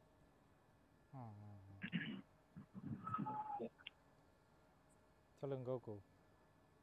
ஓகே என்னோட இறுதி கருத்து என்னன்னா நம்ம எல்லாமே பேசிட்டோம். ஜாதி எப்படி வந்துச்சு எல்லாம் பேசிட்டோம். இதுக்கு மேல நம்ம எப்படி வந்து வெளில வர்றதுன்றது வந்து அவங்களுக்கு தான் தெரியும். அவங்க வந்து எப்படி புரிஞ்சுக்கிறாங்க லைக் வந்து சில பேர் பாத்தீங்கன்னா இந்த ரிலீஜன் தான் மாறுவாங்க எப்ப மாறுவாங்கன்னா ஏதோ ஒரு வேண்டுதல் வச்சிருப்பாங்க டக்குன்னு அந்த டைம்ல வந்து இந்த பார்த்திருக்கேன். வேண்டியிருப்பாங்க பழிச்சு டக்குன்னு மாறிடுவாங்க. அந்த மாதிரி இருக்க மாதிரி ஏதோ ஒரு மொமெண்ட்ல அவங்க லைஃப்ல வந்து இந்த ஜாதி தேவைப்படாது அப்படின்னு உணர்றப்ப ஆட்டோமேட்டிக்கா அவங்க மாறிடுவாங்க அது வரைக்கும் அவன் தேவைப்படுதோ படலையோ. அது வந்து இப்போ லைக் இந்த கொரோனா வருடைய ஏதாவது ஒரு டிசாஸ்டர் வர்றப்ப திருப்பால் அடிச்ச மாதிரி கொரோனாவோ இல்லை இந்த சுனாமி ஏதாவது வந்துச்சுன்னா எல்லாம் ஒண்ணா சேர்ந்து இருப்பானுங்களே ம். அந்த மாதிரி டைம்ல யோசிக்கணும். இந்த மாதிரிலாம் இருக்குது. நம்ம என்ன அதிகபட்சம் இருபது வருஷம் பத்து வருஷம் வாழ்வோமா ம், ஒரு அன்சர்டனான லைஃப்ல வந்து இப்ப ஜாதி வச்சு என்ன பண்ண போறோம்? அது மட்டும் இல்லாம இப்ப ஜாதி எப்படி ஃபார்ம் ஆச்சு? நம்ம ஃபர்ஸ்ட் சொன்ன மாதிரி தொழில இருந்தா ஃபார்ம் ஆகுது. இப்போ தொழில வந்து அந்த மாதிரி தொழில பண்றோம். அவங்களும் வர தொழில் பண்ணிட்டு இருக்கோம். அதனால வந்து இது ஒரு மித்துன்றது அவங்க புரிஞ்சுக்கிட்டாங்கன்னா ஆட்டோமேட்டிக்கா இதெல்லாம் மாறிடும்னு ஒரு நம்பிக்கை. அதுவும் இல்லாம நம்ம தொடர்ந்து இப்ப நம்ம பேசுறதா இல்லைன்னா மாறுதுன்னு கேட்பாங்கல்ல. அது வந்து ரொம்ப தப்பு பேசுறதால தான் மாறும் நிச்சயமா இப்ப நம்ம பேசுறது மாறி பேசுறோமோ.